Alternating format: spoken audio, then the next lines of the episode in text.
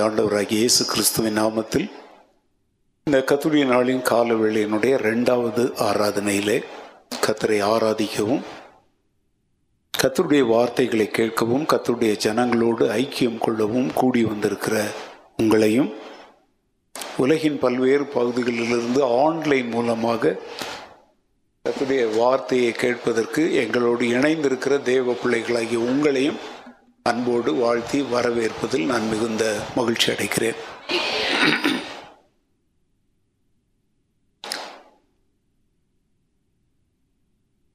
இன்றைக்கு வந்து முதல் ஆராதனையில் என்ன செய்தி கேட்டீங்கன்னு யாராவது சொல்ல முடியும்? யாராவது இருந்தவங்க இல்லை வீட்டில் யாராவது ஆன்லைனில் கேட்டவங்க முதல் ஆராதனையில் என்ன தலைப்பில் செய்தி கேட்டீங்க? கேட்டவங்க சொல்லுங்க இல்லை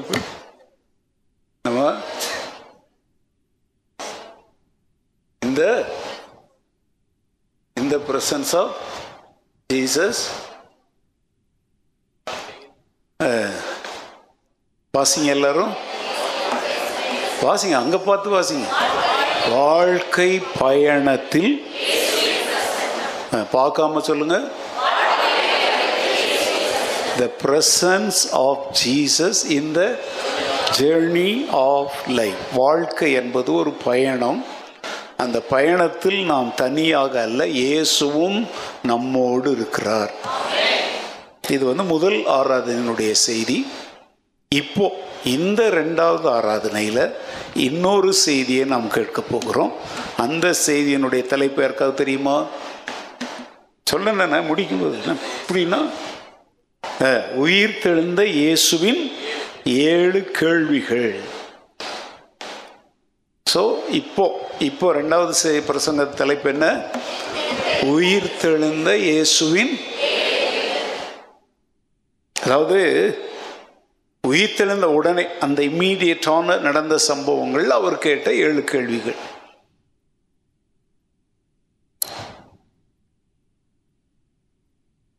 கேள்விகளுக்கு அவரே பதிலாக இருக்கிற தேவன். அவரே கேள்வி கேட்கிறார்னா அப்போ அது ரொம்ப முக்கியமான காரியமாக தான் இருக்கும் உலகத்தார் அத்தனை பேருடைய கேள்விகளுக்கும் ஒரே பதில் யார் தான் இயேசு கிறிஸ்து. ஆனால் அவர் மனிதனை பார்த்து சில கேள்விகள் கேட்குறார் அப்படின்னா அப்போ அது வந்து ரொம்ப ரொம்ப முக்கியமான காரியம் இல்லைன்னா பதிலாக இருக்கிறவரே என்ன கேட்க மாட்டார்? கேள்வி கேட்குறதுங்கிறது ஒரு மனுஷன் என்ன செய்கிறது ஓ எவ்வளோ சம்பாதிச்சேன்னு மனைவி உங்களை கேட்டால் உங்களுக்கு எப்படி இருக்கும்? சந்தோஷத்தில் பொங்கி வழிவீங்களா? நீ உங்களை கேட்கலாமா உங்களுக்காக அங்கே பேசுகிற கோபம் வரும். ஏன் இப்போ உனக்கு என்ன? இப்போ அதை தெரிஞ்சு நீ என்ன செய்ய போற? உனக்கு என்ன குறை வச்சேன்? ஆயிரம் பதில் சொல்லுவீங்க இல்லை? ஆனால் கேட்ட கேள்விக்கு பதில் சொல்ல மாட்டீங்க. நீங்க என்ன சொல்லுவீங்க நான் உனக்கு என்ன குறை வச்சேன்? ஏன் இப்போ இந்த கேள்வி உனக்கு? யார் தூண்டி விட்டா? ஏன்னா கேள்விகள் கேட்பதை யாருமே என்ன செய்யறதில்ல? விரும்புவதில்லை. ஆனால் நம்ம மாத்திரம் மற்றவங்க மேலே ஆயிரம் கேள்வி கேட்க விரும்புவோம். ஏன் பாஸ்டர் ஃபர்ஸ்ட் சர்வீஸில் டை கட்டியிருந்தார்? ரெண்டாவது சர்வீஸில் ஏன்? இப்போ இதை தெரிஞ்சு நான் பேச எங்கள் கேள்வி கேட்குறது அவ்வளோ சந்தோஷம் மக்களுக்கு. ஆனால் உன்னை ஒருவர் கேள்வி கேட்குறாருன்னா அதை ஏற்றுக்கொள்ளுகிற அதற்கு சரியான பதிலை கொடுக்கிற ஒரு மனப்பக்குவத்தை நம்ம என்ன செய்யணும்? வளர்த்து கொள்ள வேண்டும். நோ மேன் இஸ் அன்கொஸ்டினபிள் கேள்வியே கேட்க அவசியம் இல்லாத ஒரு மனிதன் இந்த உலகத்தில் இல்லவே இல்லை. எந்த மனிதனும் கேள்விகளுக்கு அப்பாற்பட்டவன். சரிங்க மனிதர் ஆயிரம் கேள்வி கேட்பாங்க. இஷ்டம் இருந்தால் பதில் சொல்லலாம் இல்லைன்னா போய்கிட்டே இருக்கலாம். ஆனால் உலகம் அத்தனையினுடைய கேள்விகளுக்கும் பதிலாய் இருக்கிறவ ஒரு கேள்வி கேட்டா கண்டிப்பா மனிதன் பதில் சொல்லித்தான் ஆகணும். மேன் இஸ் அக்கவுண்டபிள் கணக்கு கேட்கும் கர்த்தர் வருவார். வெறும் கையாய் நிற்பாயோன்னு கேட்குறோம்ல பாடுறோம்ல. இப்ப ஆண்டவர் சில கேள்விகளை கேட்குறார். அதை வந்து இப்போ போன வாரம் ஈஸ்டர் அந்த என்ன உயிர் தெழுந்ததெல்லாம் கொண்டாடினீங்களா? அதனால அது சம்பந்தமாக ஒரு சின்ன பிரசங்கத்தை உங்களுக்கு முன்னால் ஏழு குறிப்புகளை நான் வைக்க விரும்புகிறேன் இப்போ நான் முன்பு மாதிரி அடிக்கடி எல்லா வாரமும் நான் இங்கே பிரசங்கிக்கிறது இல்லை அதனால் இனிமேல் எப்போல்லாம் நான் பிரசங்கிக்கிறேனோ முடிஞ்சால் ஒவ்வொரு சண்டையிலையும் ரெண்டு ரெண்டு பிரசங்கம் பண்ணிடலான்னு பார்க்குறேன் ஏன்னா நீங்கள் கேட்குறது ஒன்று தானே அதனால ஆமேன்னு சொல்கிறீங்க சில ரெண்டு சர்வீஸ்லையும் இருக்கிறாங்க அவங்க ரெண்டு பிரசங்கமும் கேட்குறாங்க அவங்க பாக்கியவான்கள். யார்? எல்லாரும் ஆமேன் போட முடியும். யார் ரெண்டு சர்வீஸ்லையும் இருந்து ரெண்டு பிரசங்கம் கேட்குறாங்களோ அவங்க பாக்கியவான்கள். இல்லையா? டபுள் பிளஸ்ஸிங் அவங்க வாங்கிக்கிறாங்க.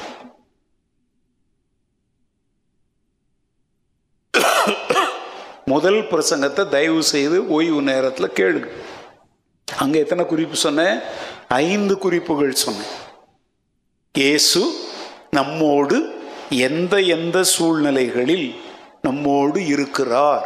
நம்முடைய வாழ்க்கை பயணத்தில் நம்மோடு அவர் வருகிறார் என்பதை குறி ரொம்ப எளிமையான செய்தி. ஆனால் ரொம்ப அவசியமான ஒரு செய்தி. நம்மை நாமே சுய பரிசோதனை செய்து கொள்ள வேண்டிய ஒரு செய்தி. அதனால் இன்றைக்கி ராத்திரி தூங்குறதுக்கு முன்னாடி அந்த பிரசங்கத்தையும் ஒரு முறை கேளுங்க. அதை நீங்கள் மற்றவர்களுக்கு அனுப்பி வைங்க. அரைகுறை கிறிஸ்தவர்கள் கிறிஸ்துவை அறியாதவர்கள் கூட அது போன்ற செய்திகளால் தொடப்பட என்ன உண்டு? வாய்ப்பு உண்டு. ஓகே. வெளிப்படுத்தல் ஒன்றாவது அதிகாரம். பதினெட்டாவது வசனத்தை நாம் திருப்பி பார்ப்போம். Let us stand to Revelation chapter one verse eighteen மரித்தேன் ஆனாலும் இதோ சதா காலங்களிலும் உயிரோடு இருக்கிறேன். ஆமேன். நான் மரணத்திற்கும் பாதாளத்திற்கும் உரிய திறவுகோல்களை உடையவராய் இருக்கிறேன். யார் அவர் ஆண்டவராய் இயேசு கிறிஸ்து. மரித்தார். ஆனாலும் சதா காலங்களிலும் உயிரோடு இருக்கிறவர். அல்லேலூயா அப்புறம் அவரை பற்றி அவரே என்ன சொல்றார்? எஸ் நிச்சயமா சொல்றேன். உண்மையா சொல்றேன். நான் தான் மரணத்திற்கும் பாதாளத்திற்கும் உரிய திறவுகோல்கள் அப்படின்னா அதுக்கு அர்த்தம் வந்து அதிகாரம் உள்ளவர் மரணம் ஏன் கட்டுப்பாட்டில் தான் இருக்குது? பாதாளம் ஏன் கட்டுப்பாட்டில் தான் இருக்குது? திறவுகோல் என்பது எதற்கு அடையாளம்? அத்தாரிட்டி பவர் அதிகாரம். ஸோ தன்னை ஆண்டவர் அங்கே இன்ட்ரடியூஸ் பண்ணிக்கிறார். பத்மதீவில் யோவானுக்கு தன்னை வெளிப்படுத்தின பொழுது அவர் சொன்ன அந்த வார்த்தைகள் ரொம்ப முக்கியமானது. மறித்தேன். ஆனாலும் இதோ சதா காலங்களிலும் இதுதாங்க இயேசுவை பற்றிய மிக முக்கியமான சத்தியம். மறித்தவர் பேசுறார் பாருங்க. மறித்தவர் எங்க வாயை திறந்து இப்ப நீங்கெல்லாம் பைபிள் என்ன சொல்லுதுமா மறித்தவர்களும் மௌனத்தில் இறங்குகிறவர்களும் இப்போ நீங்கள்லாம் மறித்துட்டீங்களா? இல்லை மௌனத்தில் போயிட்டீங்களா? மறித்தவங்க பேச மாட்டாங்க. மௌனத்தில் இறங்குகிறவங்க யாரு? அப்படியே சாஞ்சி கிடந்து கோலை வச்சுக்கிட்டு அவங்க தான். நீங்கள் ரெண்டு கேஸில் ஏதாவது இருக்கீங்களா? உயிரோட தானே இருக்கிறீங்க தூங்க மூஞ்சியாக விழுந்துக்கிட்டுல தானே? அப்போ பேசுங்க. உங்களுக்குள்ள பேசாதீங்க. நான் கேள்வி கேட்டால் பேசுங்க. மறித்தவர் பேசுகிறார்னா அப்போ அவர் மறித்த நிலைமையில் இருந்தால் பேச முடியாது. உயிர் திருந்தாதான் பேச முடியும். உங்க இயேசு மறித்தார் தானே? உங்க இயேசு ஆமாங்க மறித்தார். ஆனால் அவர் உயிர்த்தார். இதுதான் கிறிஸ்தவத்தினுடைய ஆணிவேர். கிறிஸ்தவ உலகத்தினுடைய எந்த மதங்கள் மார்க்கங்களிலும் இல்லாத ஒரே மேன்மையான சத்தியம் என்ன தெரியுமாம் இயேசு என் பாவங்களுக்காக மறித்தார் நான் நீதிமான் ஆக்கப்படுவதற்காக உயிர்த்தார். எனக்காக மறித்தார் என்னோடு இருக்க உயிர்த்தார். சொல்லுங்க. அவர் உயிர்த்த ஊர் சுத்த உயிர்க்கல. என்னோடு எனக்காக மறித்தாரே என் பாவம் எனக்காக மறித்தாரே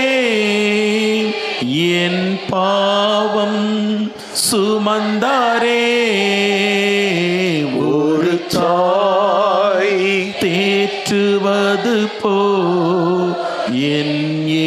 இயேசு தேற்றுவார் ஒரு சா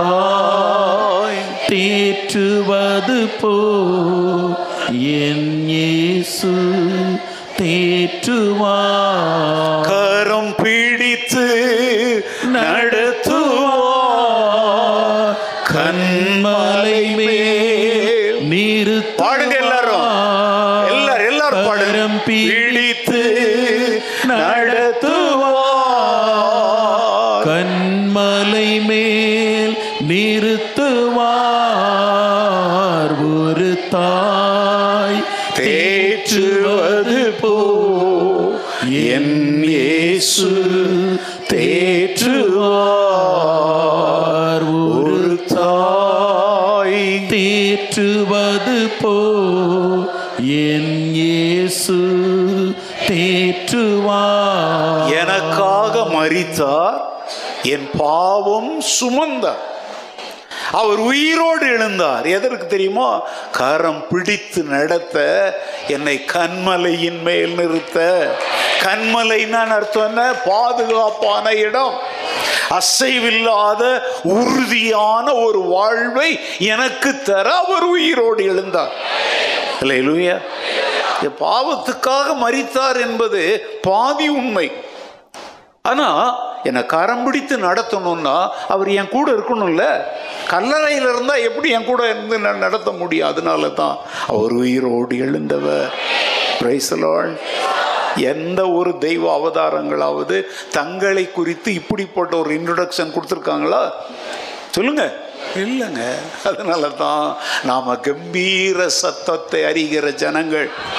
கத்தரை தங்களுக்கு தெய்வமாய் கொண்ட ஜனமும் யாருன்னு உள்ளவங்க அவங்க யாரா? நீங்கள் எப்போதுமே இந்த ஃபீலிங் உங்களுக்குள்ள இருக்கா? நான் ஒரு பாக்கியவான். அல்லேலூயா அதே சங்கீதம் சொல்லுது கம்பீர சத்தத்தை அறியும் ஜனங்கள் பாக்கியம் உள்ளவர்கள் கம்பீர சத்தம் யாருடைய தெரியுமாங்க? மரணமே உன் கூரெங்கே. பா அப்படின்னு சொன்னா அதுதான் கம்பீர சத்தம். அல்லேலூயா ஸோ இந்த கத்தை உயிரோடு எழுந்து அடுத்தடுத்து நடந்த சில சம்பவங்கள்ல சிலரை பார்த்து சில கேள்விகள் கேட்டார். கேள்வி நம்பர் ஒன். யோவான் இருபது பதினைந்து. யோவான் இருபதாவது அதிகாரம் பதினைந்தாவது வசனம். இயேசு அவளை பார்த்து ஸ்திரீயே ஏன் அழுகிறாய்? யாரை தேடுகிறாய்? என்றார். அவள் அவரை தோட்டக்காரர் என்று எண்ணி ஐயா நீர் அவரை எடுத்துக்கொண்டு போனதுண்டானால் அவரை வைத்த இடத்தை எனக்கு சொல்லும். நான் போய் அவரை எடுத்துக்கொள்ளுவேன் என்றாள். பாருங்க உயிர் தெழுதலையே அவ நம்பல. அந்த வசனத்தினுடைய முழுசையும் படிச்சு பார்த்தீங்கன்னா ஐயா நீர் அவரை எடுத்துக்கொண்டு போய் எங்கேயாவது வச்சிருந்தீர்னா சொல்லுங்க. நான் போய் அவர் என்ன பண்ணிக்கிறேன்? ஏங்க அந்த மரித்து போன சரீரத்தை எடுத்து வச்சுக்கிட்டு அவ என்ன செய்ய போறா உயிர் தெழுந்த காலை வேளையில் தான் அவ பேசுறா. கல்லரண்டையில தான் நின்று பேசுறா. அவரை உயிர் தெளிந்த இயேசுவா அவ நம்பி பேசுறாளா? இல்லைங்க. அவர் வைத்த இடத்தை எனக்கு என்ன செய்யுங்க? ஏன்னா வைத்த இடத்துல அவரை காணும். அவ என்ன நினைக்கிறா? அவளோட பேசி கொண்டிருக்கிற தேவதூதனை யாருன்னு நினைச்சுக்கிட்டா? தோட்டக்காரன்.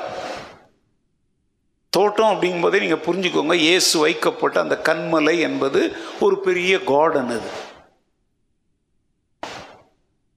அந்த பகுதியை காவல் காக்கிற தோட்டக்காரன் வந்து அவருடைய சரீரத்தை திருடி கொண்டு போய் எங்கே என்ன பண்ணியிருக்கிறான்? வச்சிருக்கிறான் அப்படின்னு நினச்சிக்கிட்டு அவள் கேட்குறா அவருடைய சரீரத்தை எங்கே வச்சிருக்கிறீங்கன்னு சொல்லுங்க. நான் போய் என்ன பண்ணிக்கிறேன்? எடுத்துக்கிட்டு என்ன செய்ய போறா?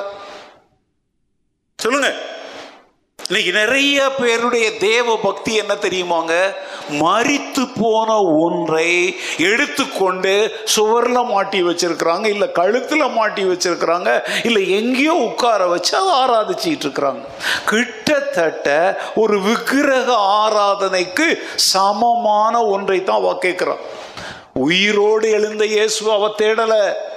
மறித்து பிணமாய் இருக்கிற இயேசுவின் சரீரத்தை அவ தேடுறான் ஆனா அவ தேடும் பொழுது அவளுடைய நிலைமை என்ன சொல்லுங்க? அழுதுகிட்டு இருக்கிறான் ஏன்? அவளை பார்த்து இயேசு கேட்ட கேள்வி என்ன? ஏன் அழுகிறாய்?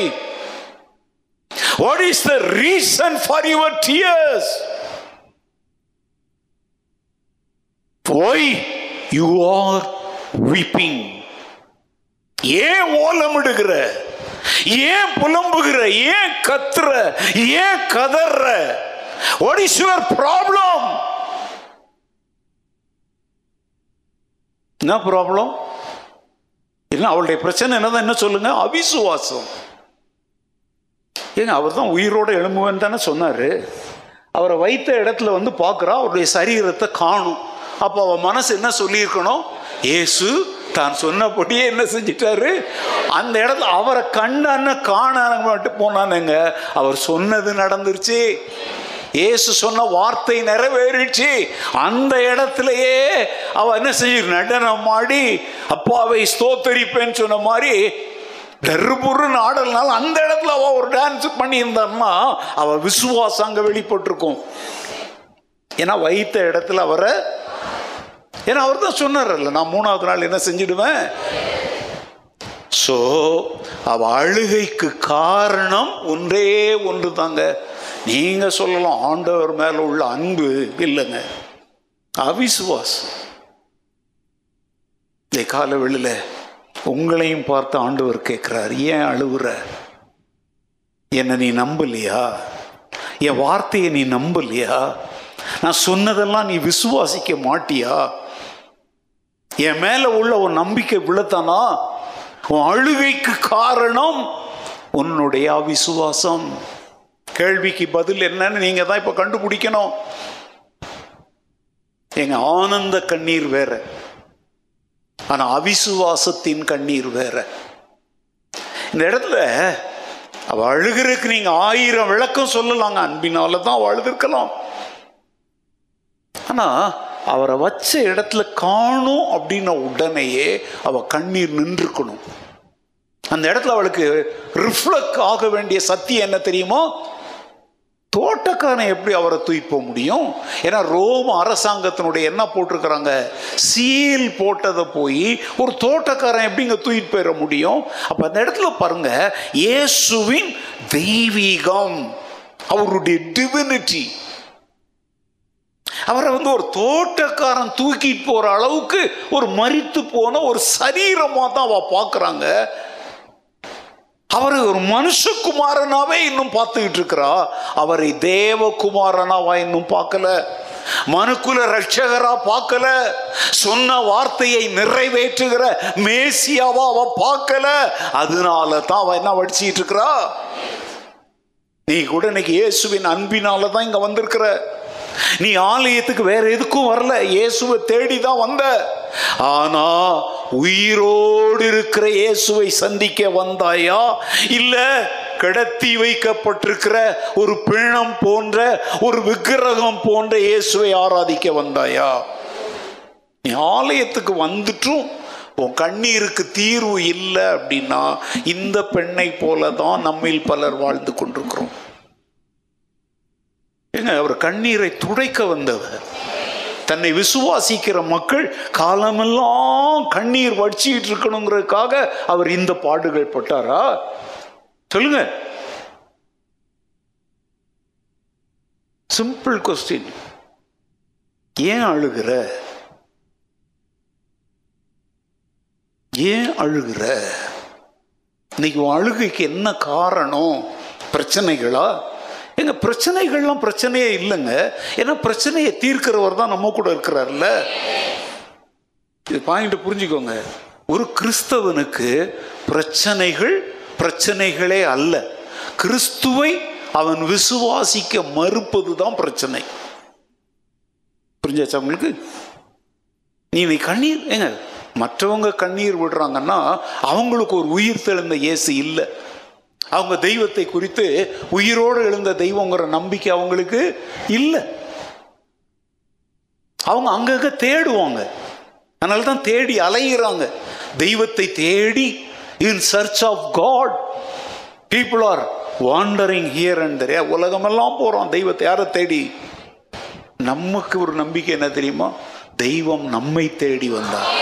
என்னை தேடி இயேசு வந்தார். எந்த வாழ்வை அல்லேலுயா. அப்படி பாட வேண்டிய நீ இப்போ ஏன் அழுதுகிட்டு இருக்கிறன்னு ஆண்டவர் கேட்கிறார்.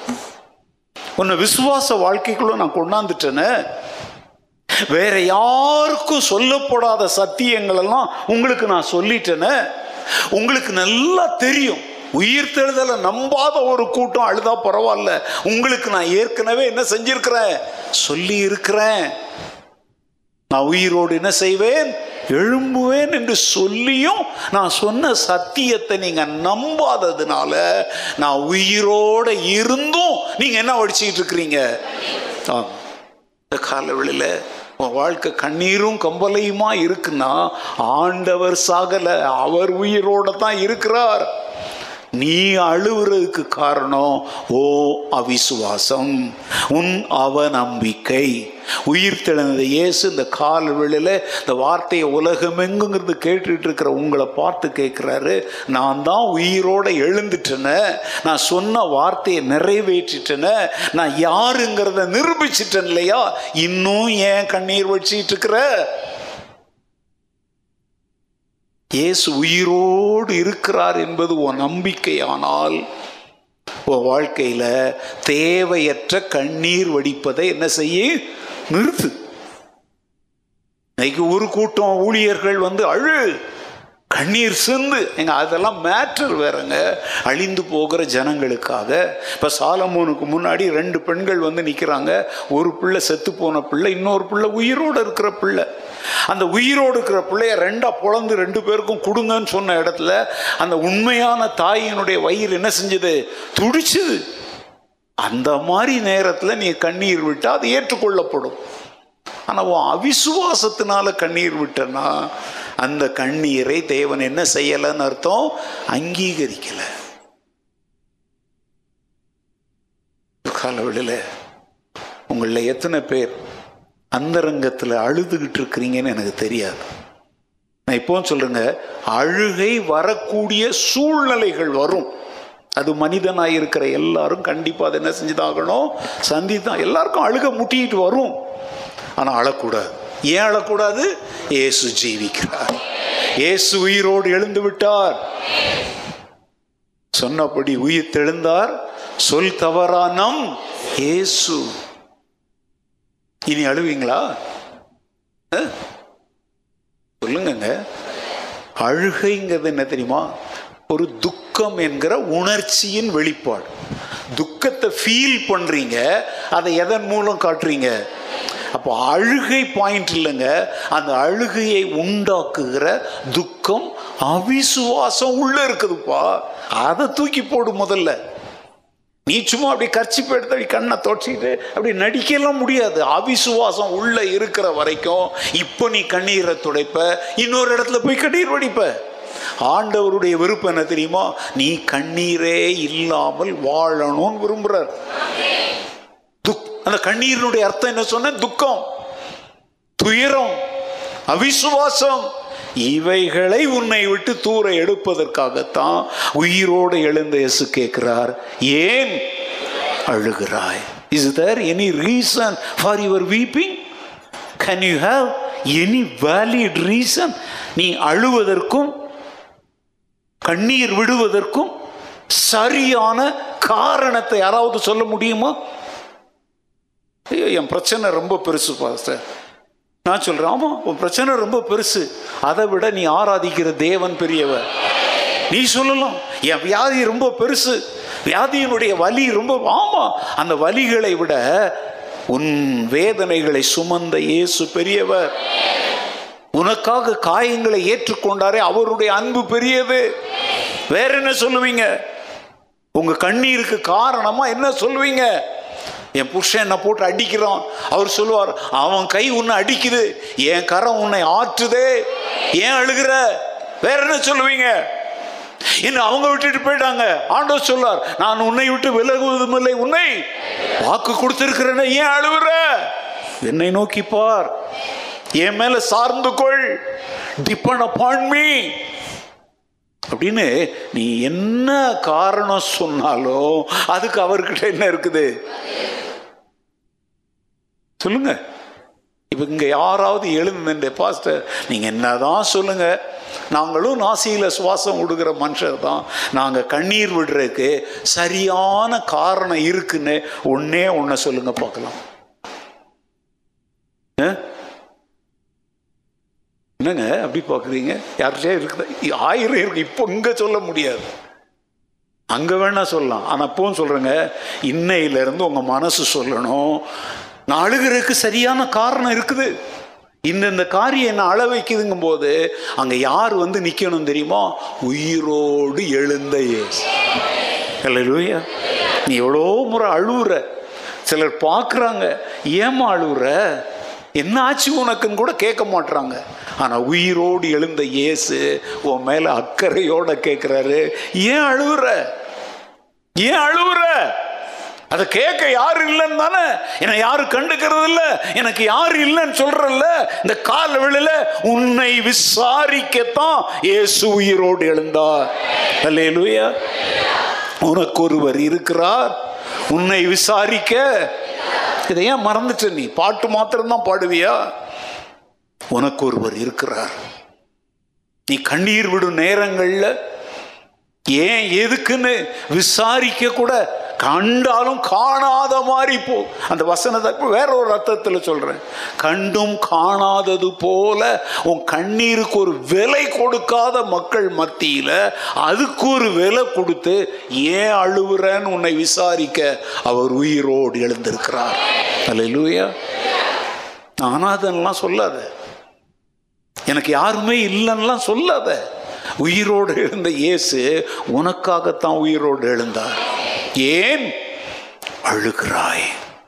அதே வசனத்துல ரெண்டாவது ஒரு கேள்வி கேட்கிறார். ஏசு அவளை பார்த்து ஸ்திரீயே ஏன் அழுகிறாய்? யாரை? ரெண்டாவது கேள்வி என்னது? யாரை தேடுறீங்க? இந்த கேள்வி கூட ஒரு நம்முடைய நடைமுறை வாழ்க்கையோடு சம்பந்தம் உடையது. ஹூம் ஆர் யூ சீக்கிங் யார உன் கண்ணு தேடுது? யார் உன் வாழ்க்கையில குறுக்க வரணும் நீ தேடிட்டு இருக்கிற?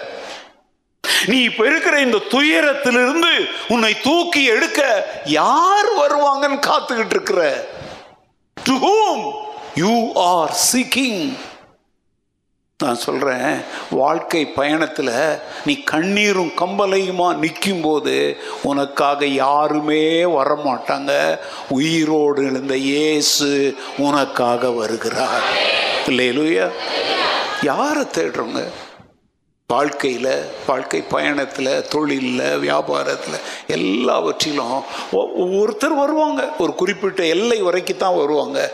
கடைசி வரைக்கும் யாருமே வரமாட்டாங்க. அப்படி வர்றதுக்காகத்தான் இயேசு உயிரோடு எழுந்தார்.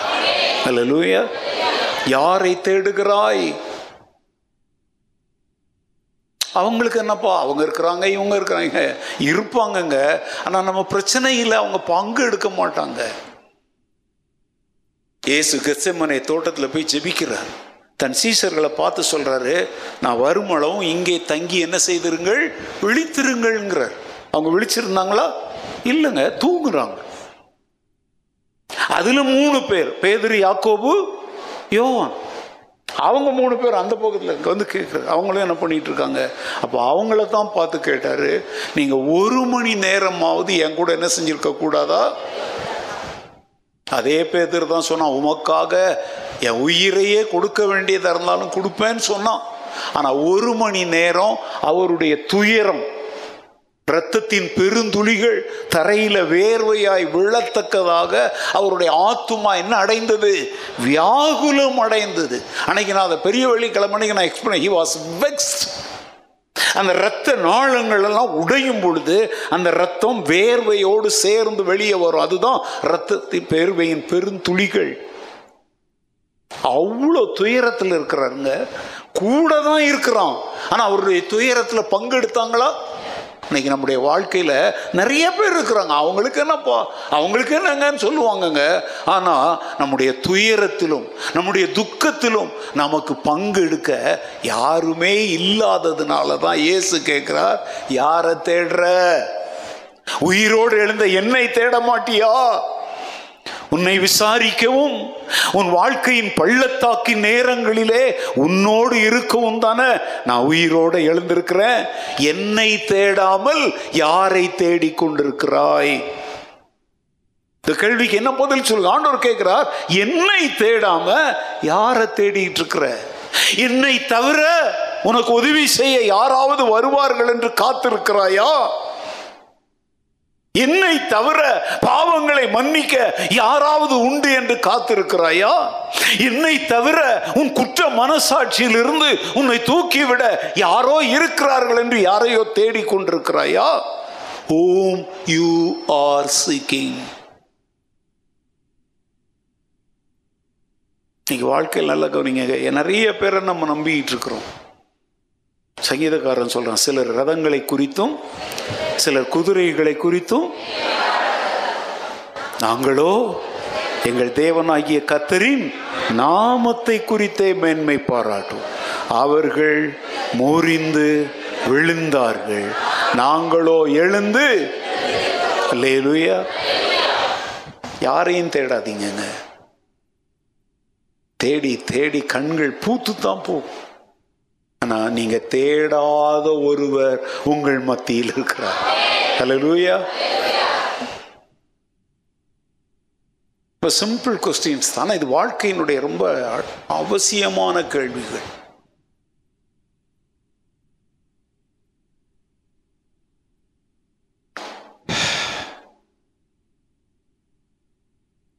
நம்முடைய தேடுதல் சரியானதா சரியான நபரை தேடணும். நம்பர் கேள்வி நம்பர் ஒன்று என்ன? ஏன் அழுதா? அவிசுவாசம் யாரை தேடுகிறாய்ன்னு ஏன் கேட்டா? உயிரோடு எழுந்த இயேசுவை தேடல. அவ தேடினது எந்த இயேசுவை? மறித்த இயேசுவை தேடல. ஏன்னா அவ சொல்றல்ல நீ எங்க வச்சிருக்கிறீன்னு சொல்லும். நான் என்ன பண்றேன்?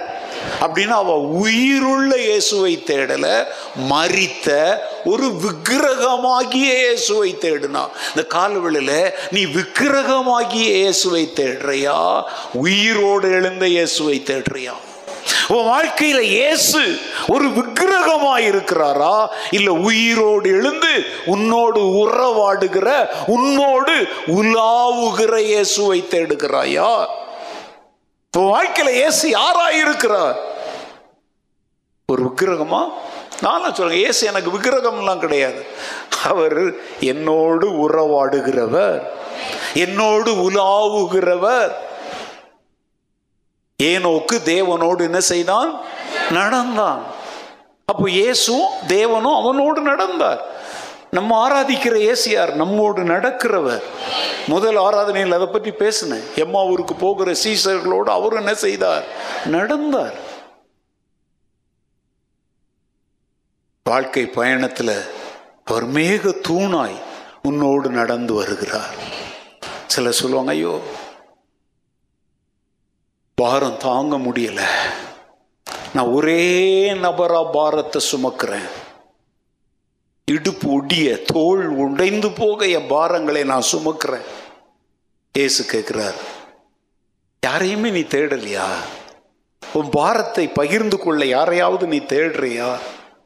இதோ நான் இருக்கிறேன். வருத்தப்பட்டு பாரம் சுமக்கிறவர்களை நீங்கள் எல்லாரும் நான் உங்களுக்கு என்ன தருவேன்? அப்படின்னு அர்த்தம் என்ன? ஓம் பாரத்தை நான் வாங்கிக்குவேன் நீ ரெஸ்ட் எடுப்பேன் அந்த இழைப்பாறுதல்ங்கிற வார்த்தைக்கு இங்கிலீஷில் என்ன சொல்லுங்க I will give you rest இப்போ எனக்கு ரெஸ்ட் வேணும்னா யாரோ ஒருத்தர் என்னுடைய பணியை செய்யணும். இப்போ ஒரு வாட்ச்மேன் இருக்கிறாங்கங்க. அவன் ரொம்ப களைத்து போயிட்டான். அவனுக்கு இப்போ ரெஸ்ட் தேவைப்படுது. அவன் விழித்திருக்கிற இடத்துல இன்னொருவர் அந்த பொறுப்பை எடுத்துக்கொண்டா இவன் போய் என்ன எடுக்கலாம்? இயேசு சொல்கிறார் நான் உன் பாரத்தை ஏற்றுக்கொள்கிறேன் நீ இழைப்பார் கண்மூடி தூங்கு. உன்னை சுற்றி என்ன நடக்குதுன்னு என்ன செய்யாத? கலங்காத. அதெல்லாம் யார் பார்த்துக்குவா? நான் பார்த்துக்கிறேன். I will face your problems you take rest நீ சந்திக்க வேண்டிய சவால்களை நான் சந்திக்கிறேன். நீ இழைப்பார். என் அன்பிலே இழைப்பார். என் கிருபையில இழைப்பார். என் இறக்கத்தில் இழைப்பாரு. நீ சந்திக்க வேண்டிய சவால்கள் எல்லாத்தையும் ஜெயித்து உனக்காக யுத்தங்களை செய்து. பைபிள் இப்படி தானே சொல்லுது? உங்களுக்காகவும் எனக்காகவும் யுத்தம் செய்கிறவர் யார்? கர்த்தர். எனக்காக யாவையும் செய்பவரே. செய்து முடிப்பவரே. பாடுங்க எல்லாரும் எனக்காக யாவையும் செய்பவரே செய்து. முடி பாடுங்க எல்லாரும். என் பாரங்கள் என் சுமைகள் எல்லாரும் பாடுங்க என் பாரங்கள் என் சுமைகள்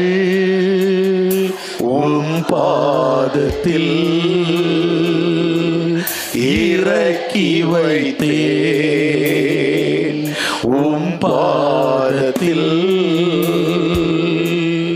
இறக்கி வைத்தேன். ஏசையா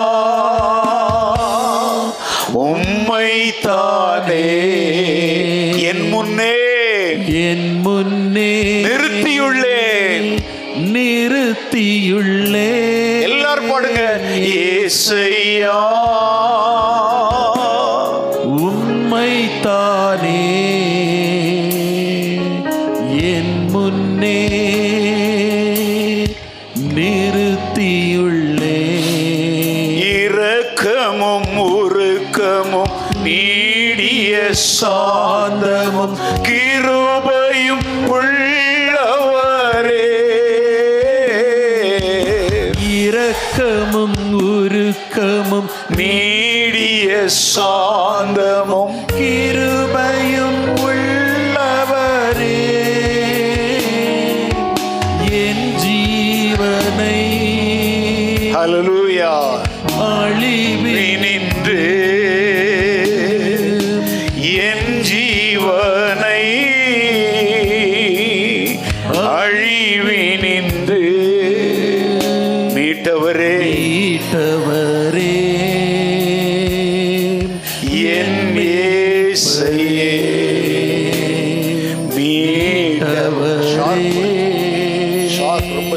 என் மேய்ப்பரே.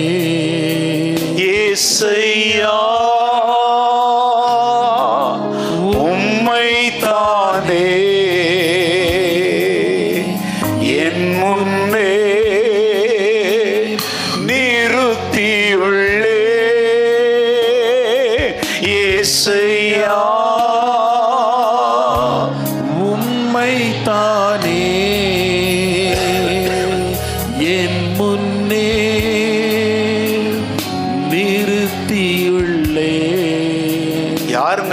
பாரத்தை சுமக்கிறவர்?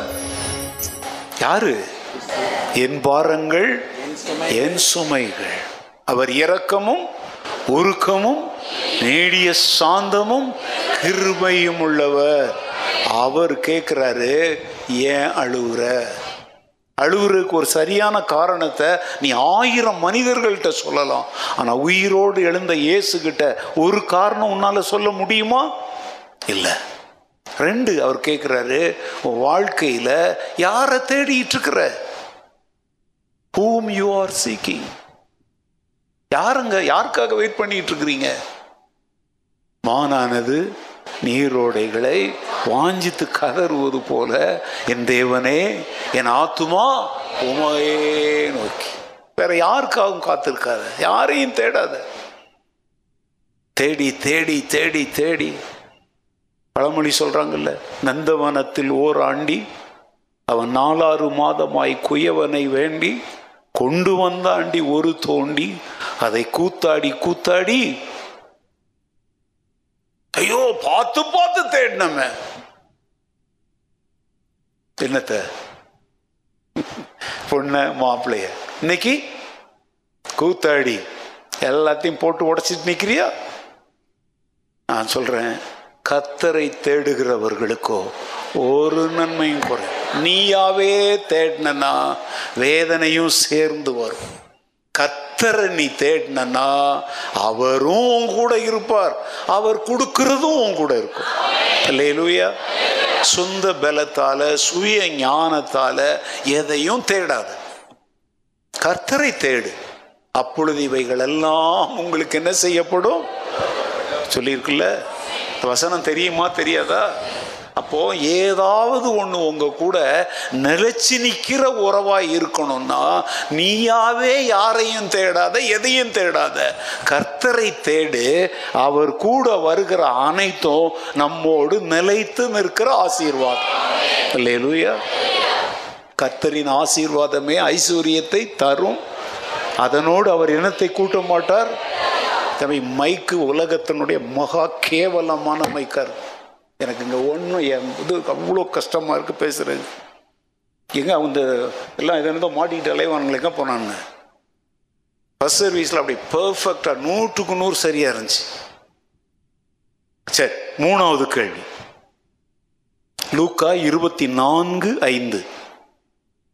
Luke chapter twenty four verse five அந்த ஸ்திரீகள் பயப்பட்டு தலை கவிழ்ந்து தரையை நோக்கி நிற்கையில் அந்த இரண்டு பேரும் அவர்களை நோக்கி உயிரோடு இருக்கிறவரை நீங்கள் மரித்தோரிடத்தில் தேடுகிறது என்ன? உயிரோடு இருக்கிறவரை நீங்கள் மரித்தோரிடத்தில் தேடுகிறது என்ன? எப்படி நிற்கிறாங்க அவங்க? பயப்பட்டு. பயப்பட்டு தலை கவிழ்ந்து. இந்த மூணையும் அப்படியே கொஞ்சம் கற்பனை பண்ணி பாருங்க. முதல் காரியம் என்னது? பயம். பயம் வந்த உடனே தலை நிமிர்ந்து நிக்க மாட்டேங்குது. தலை கவிழ்றதுன்னா என்ன? அதான் என்ன அதுக்கு அர்த்தம் என்ன? தோல்வி வெட்கம் அவமானம் இல்லையா? அப்புறம் எதை பார்த்துக்கிட்டு நிக்கிறாங்க? ஆக்சுவலா உன்னத உயர் ஸ்தலங்களை நோக்கி பார்க்க வேண்டிய உன் கண்கள் தரைய பா தரை என்பது மண் அழிந்து போகிற நிலைத்திராத காரியங்கள். நம்முடைய வாழ்க்கையில பயம் வந்தாச்சுனாலே அவமானமும் சேர்ந்து வரும். பயமும் அவமானமும் ஒன்று சேர்ந்துருச்சுன்னா உன்னதத்தை நோக்கி உன்னை பார்க்க விடாது மண்ணை நோக்கி உன்னை பார்க்க வைக்கும். விண்ணை நோக்கி பார்க்க வேண்டிய உன் கண்கள் மண்ணை நோக்கி பார்க்கும். ஆனா இந்த விண்ணை நோக்கி பார்க்கிற அனுபவம் பெற்றவன் என்ன பாடுறான் தெரியுமா? மண்ணுக்காக மாணிக்கத்தை விட்டுட மாட்டேன். உயிரோடு இருக்கிறவரை நீங்கள் மறித்தோரிடத்தில் தேடுகிறது? இயேசுவை தேடுறீங்க ஆனா எங்க தேடிக்கிட்டு இருக்கிறீங்க? ரொம்ப ரொம்ப முக்கியமான கேள்விங்க. Where you are seeking Jesus இயேசுவை இன்னைக்கு எங்கே தேடிட்டு இருக்கிறீங்க? இன்னைக்கு பல மக்கள் வந்து இயேசுவை எங்கெங்கேயோ தேடிட்டு இருக்கிறாங்க. கூட்டத்தில் தேடுறாங்க. ஒரு பிரசங்கியார்கிட்ட தேடுறாங்க. எங்கெங்கேயோ தேடிட்டு இருக்காங்கங்க. ஆனால் அவர் ஓம் பக்கத்திலே நிற்கிறார் நீ அவரை தேடுற நிலைமையிலலாம் அவர் உன்னை வைக்கல. இங்கதாங்க மற்ற தெய்வங்களுக்கும் நம்ம ஆண்டவருக்குள்ள வித்தியாசம் என்னன்னா அதை தேடினாலும் கண்டுபிடிக்க முடியாது. ஆனால் அவர் வந்து என்ன சொல்றதுமா தம்மை நோக்கி கூப்பிடுகிற யாவருக்கும் அவர் எப்படி இருக்கிறாராம்? எங்க இருக்கிறாரு? அப்போ சிலர் பதினேழுல சொல்றாரு தம்மை தடவியாகிலும் கண்டுபிடிக்கத்தக்கதாக அவர் நம்மில் ஒருவருக்கும் எங்க இருக்கல? தூரமானவர் அல்ல. சமீபத்துல தான் இருக்கிறார். அந்த சமீபம்ங்கிறது எது? எத்தனை மைல்? விசுவாசம்ங்கிற ஒரு தூரம். ஜெபம் என்கிற ஒரு தூரம். கர்த்தரை தேடுதல் என்கிற தூரம். அது எவ்வளவு நேரம் ஆகும்? கர்த்தரை தேடுறதுக்கு எவ்வளவு நேரம் ஆகும்? இப்போ நான் கர்த்தரை தேட வைக்கட்டா உங்கள்கிட்ட தேட கத்து தரட்டா? அது யார் அந்த டோர் பக்கத்தில் நிற்கிறது பாருங்க சீக்கிரம். டப்புன்னு தள்ளத்து. அங்கே ஒருத்தர் அந்த யார் சொன்னோடனே ஒருத்தர் எந்திரிக்கிறான். ஏங்க சும்மா ஒரு பேச்சுக்கு அந்த கதவு கிட்ட யாரும் அப்படியே திரும்புறிய. இதே மாதிரி தான் கத்துட்டையும் திரும்பு. ஹலோ? புரியுதா உங்களுக்கு? இவ்வளோதாங்க சிம்பிள் ஒன்றும் இல்லாத ஒன்றை பார்க்குறதுக்கு இம்மீடியட்டாக செயல்படுறிய இந்த ஏப்ரல் ஒன்றாம் தேதி நிறையா கோமாளிங்க அன்னைக்கு சந்தோஷமாக இருந்திருப்பீங்க. ஏன் சொல்லுங்க? யார் யாரை ஏமாத்த முடியும்? யார் யார் தலையில் மண்ணள்ளி போட முடியும்? அவ்வளோத்தையும் பண்ணியிருப்பீங்க. ஏன்னா அது என்ன டே? April fool. என்னம்மா? புரியல. முட்டா ஓ தமிழ்ல சொல்றீங்களா? அதுக்கு இங்கிலீஷ்ல பேர் என்ன தெரியுமா? ஆல் ஃபூல்ஸ் டே என்ன டே ஒருத்தன் வந்து அமெரிக்காவில் ஒரு கோர்ட்டில் வந்து கேஸ் போடலாம் யோ பாரியா தொழிலாளர்களுக்குன்னு ஒரு நாள் இருக்கு. கிறிஸ்தவனுக்கு பண்டிகை கொண்டாடுறதுக்கு ஒரு நாள் இருக்குது. எல்லாத்துக்கும் ஒரு நாள் இருக்கு. உமன்ஸ் டே இருக்கு ஃபாதர்ஸ் டே இருக்கு மதர்ஸ் டே இருக்கு லவ்வர்ஸ் டே இருக்கு எல்லா டேயும் இருக்கு. நான் கடவுளை நம்பாதவன். அப்போ எங்களுக்கும் ஒரு நாளை நீ என்ன செய்ய நியமி அப்படின்னு ஒரு கோர்ட்டில் கேஸ் போடுறோம். அவர் சொன்னாரு இது என்ன இதுக்கு போய் ஒரு கேஸ் எதுக்கு போடணும்? அதுக்கு தான் ஏப்ரல் ஒன்றாம் தேதி இருக்குதப்பா அப்படின்னாரு.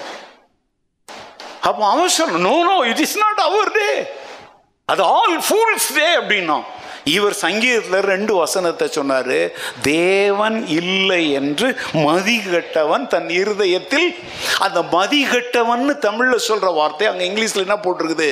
The fool says in his heart that there is no God ஏய் வசனமே சொல்லுதுப்பா யார் ஃபூலு தேவன் இல்லை அதனால ஏப்ரல் ஒன்னாம் தேதி உங்க நாள்னு ஒரு தீர்ப்பு போட்டார். நம்ம நாட்டில் இப்படி நீதிபதிகள் இருந்தால் இந்தியா எவ்வளோ நல்லா இருக்கும். ஏன்னா இந்தியாவில் இன்னைக்கு நீதிமன்றம்லாம் அப்படியே அதிர்ச்சி தர்ற த தீர்ப்புகளெல்லாம் கொடுக்குறாங்க. கவனிங்க காலவெளியில் எங்கே பார்த்துக்கிட்டு இருக்கிறீங்க? என்ன தரையை பார்த்துக்கிட்டு உட்காந்துருக்குற நீ? தரை என்பது நான் எதை சொல்கிறேன் புருஷனை பார்த்துக்கிட்டு இருக்கிற மனைவியை பார்த்துட்டு இருக்கிற பிள்ளைய பார்த்துட்டு இருக்கிற சொந்தக்காரனை பார்த்துக்கிட்டு இருக்கிற கிளி ஜோசியத்தை பார்த்துக்கிட்டு இருக்கிற நல்ல நாளை பார்த்துக்கிட்டு இருக்கிற என்ன தரையை பார்க்குற? அவர்கள் அவரை நோக்கி பார்த்து என்ன அடைந்தார்கள்? எனக்கு ஒத்தாசை வரும். இன்னைக்கு காலையில் உன் கண்களை நீ எங்கே ஏறெடுத்துட்டு இருக்கிற? எங்கே பார்த்துட்டு இருக்குது உன் கண்ணு? தரையை பார்த்துட்டு இருக்குதா உயிரோடு எழுந்த இயேசு உன்னை பார்த்து தான் கேட்கிறாரு. உயிரோடு இருக்கிற என்னை நீ எங்க தேடிட்டு இருக்கிற உயிரோடு இருக்கிற நான் வேற எங்கேயும் இல்லை உன் கூட தான் இருக்கிறேன்.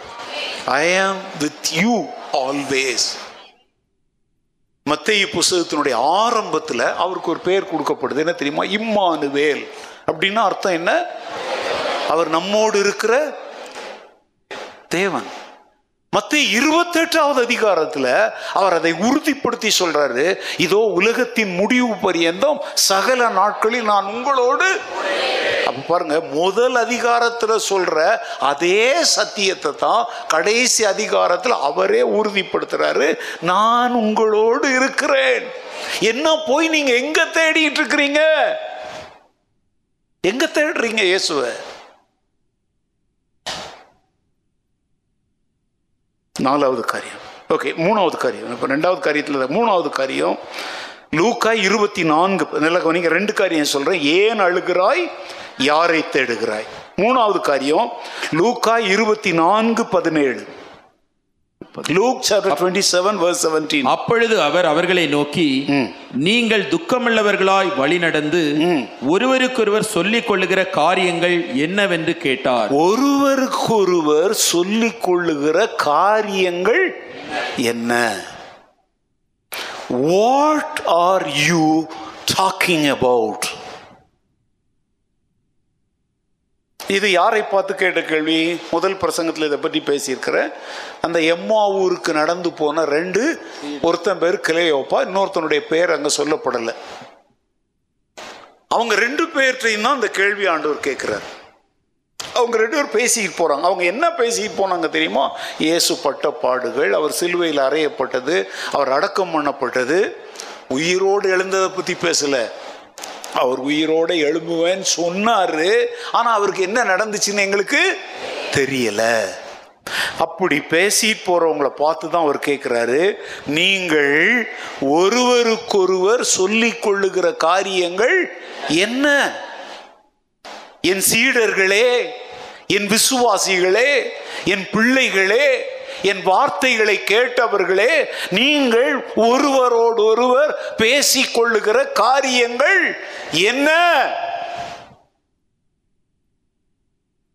ரொம்ப முக்கியமான ஒரு கேள்வி. என்ன பேசிக்கிற? இதுல இருந்து என்ன தெரியுமா? நம்ம என்ன சிந்திக்கிறோம் என்ன பேசுறோங்கிறத குறித்து நம்ம ஆண்டவர் அக்கறை உள்ள தேவன். அல்லா இருதயத்தின் நிறைவுனால தான் வாய் என்ன செய்யும்? பேசும். இவங்க இயேசுவை பற்றி தான் பேசுறாங்க. ஆனா சரியா பேசுனாங்களா? அவரே எப்ப சொல்றார்? எங்க இதெல்லாம் தீர்க்கதரிசிகள் மூலம் சொல்லப்பட்டது. இதெல்லாம் விசுவாசிக்கிறதற்கு புத்தி இல்லாத மந்த இருதயம் உள்ளவங்களா நீங்க இருக்கலாமா? அப்படின்னா அவர்களுடைய அவிசுவாசம் அவரை என்ன பண்ணுது? வேதனைப்படுத்துது அவரை துக்கப்படுத்துது.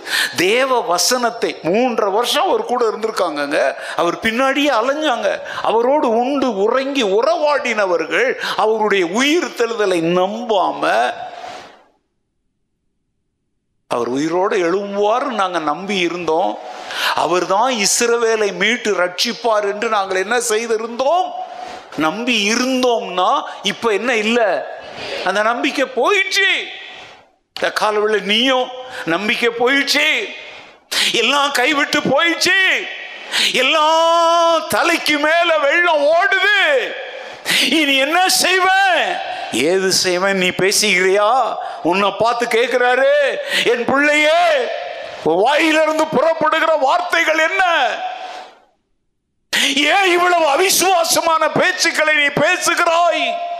என் மேலுள்ள உன்னுடைய நம்பிக்கை எங்கே? ஏன் உன் பேச்சில விசுவாசம் இல்ல? ஏன் அவ நம்பிக்கையான வார்த்தைகளை நீ பேசிக் கொண்டிருக்கிறாய்? இந்த காலவெளியில் நீ விசுவாச வார்த்தைகளை தான் பேசுறியா? Do you speak faith Goliath அங்கே நிக்கிறான். சவுல் ராஜா இவன் சொந்த அண்ணன்மார் ஆயிரக்கணக்கான ராணுவ வீரர்கள் நிக்கிறாங்க. தாவீது அங்க வர்றான்.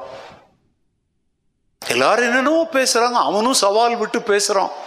சவாலை சந்திக்க அங்க யாருமே இல்லை. தாவீது கேட்குறான் ஏன் இப்படி எல்லாரும் அவனுக்கு பயப்படுறீங்க? அங்க சொல்றாங்க ஐயோ அவன் சின்ன வயசுல இருந்தே யார் யுத்த வீரன் அவனெல்லாம் நம்மளால என்ன செய்ய முடியாது எதிர்க்க? ஆனா இவனை யாராவது ஜெயிச்சிட்டா ராஜா தன் மகளையே அவனுக்கு என்ன பண்ணிடுவாரு? கல்யாணம் பண்ணி வச்சிடுவாரு. தாவீது நீங்க அதை பதினேழாவது அதிக ஒன்று சாமியில் பதினேழு படிச்சு பாருங்க. அதை ஒரு அற்பமா இவனை கொல்லுகிறவனுக்கு என்ன கொடுக்கப்படும் சன்மானம்? ராஜா பொண்ணா சன்மானம். அவன் கர்த்தருடைய நாமத்தை தூஷிக்கிறான். கத்தருடைய சேனைகளை தூஷிக்கிறோம். அதுக்கு ஈடு ராஜா மருமகன் ஆகிறதாப்பா பெரிய காரியம். ராஜாவுடைய பொண்ணை கட்டுறதா பெரிய காரியம். கத்தர் ஜீவிக்கிறார் என்பது நிரூபிக்கப்படணும். ராஜ அரண்மனையோ ராஜாவுடைய மருமகன் ஆகுவதோ பெரிய காரியம் அல்ல. கத்தருடைய நாமத்தையும் கத்தருடைய ஜனங்களையும் நிந்திக்கிறவனுக்கு பதில் சொல்லப்பட வேண்டும். அவன் விசுவாசத்தை பேசுறாங்க. அவங்க அண்ணன் கூப்பிட்டு சொல்லலாம் டேய் என்னடா அகங்காரம் பிடிச்சவன? அந்த கொஞ்சம் ஆடுகளை யார் கையில விட்டுட்டு வந்த? இந்த யுத்தம் நடக்கிறத வேடிக்கை பார்க்க அங்க என்ன யுத்தம் நடக்குது? உண்மையில அங்க யுத்தமே நடக்கல. வேடிக்கை பார்க்க வந்தியா? உன் இருதயத்தின் அகங்காரத்தை நான் அறிவேன் அவங்க அண்ணன் திட்டுறாங்க. அவன் என்ன பேசுறான்னு அவனுக்கே தெரியல. இது என்ன பேசுறான்னு அவனுக்கு தெரிஞ்சுதான் பேசுறான். சொல்றான் விருத்த சேதனம் இல்லாத இவன் எம்மாத்திரம். இவன் எம்மாத்திரம். அது என்ன வார்த்தை? விசுவாச வார்த்தை. அவனை பார்த்து சொல்றான் இன்றைக்கு கர்த்த உன்னை என் கையிலே ஒப்பு கொடுப்பார் இந்த காலவெளியில் நீ அப்படி பேசுவியா? அந்த கோலியாத் போன்ற ராட்சதர்கள் நம்முடைய வாழ்க்கையில் வர்றாங்க. வியாதி ஒரு ராட்சதன். பொருளாதார பிரச்சனை ஒரு ராட்சதன். காரணம் இல்லாமல் நம்மை பகைக்கிறவர்கள் ஒரு ராட்சதர். நீ எவ்வளவுதான் அன்பின் கரத்தை நீட்டினாலும் உன்னை வெறுத்து தள்ளுகிறாங்களோ அவங்க ஒரு ராட்சதர் தாங்க.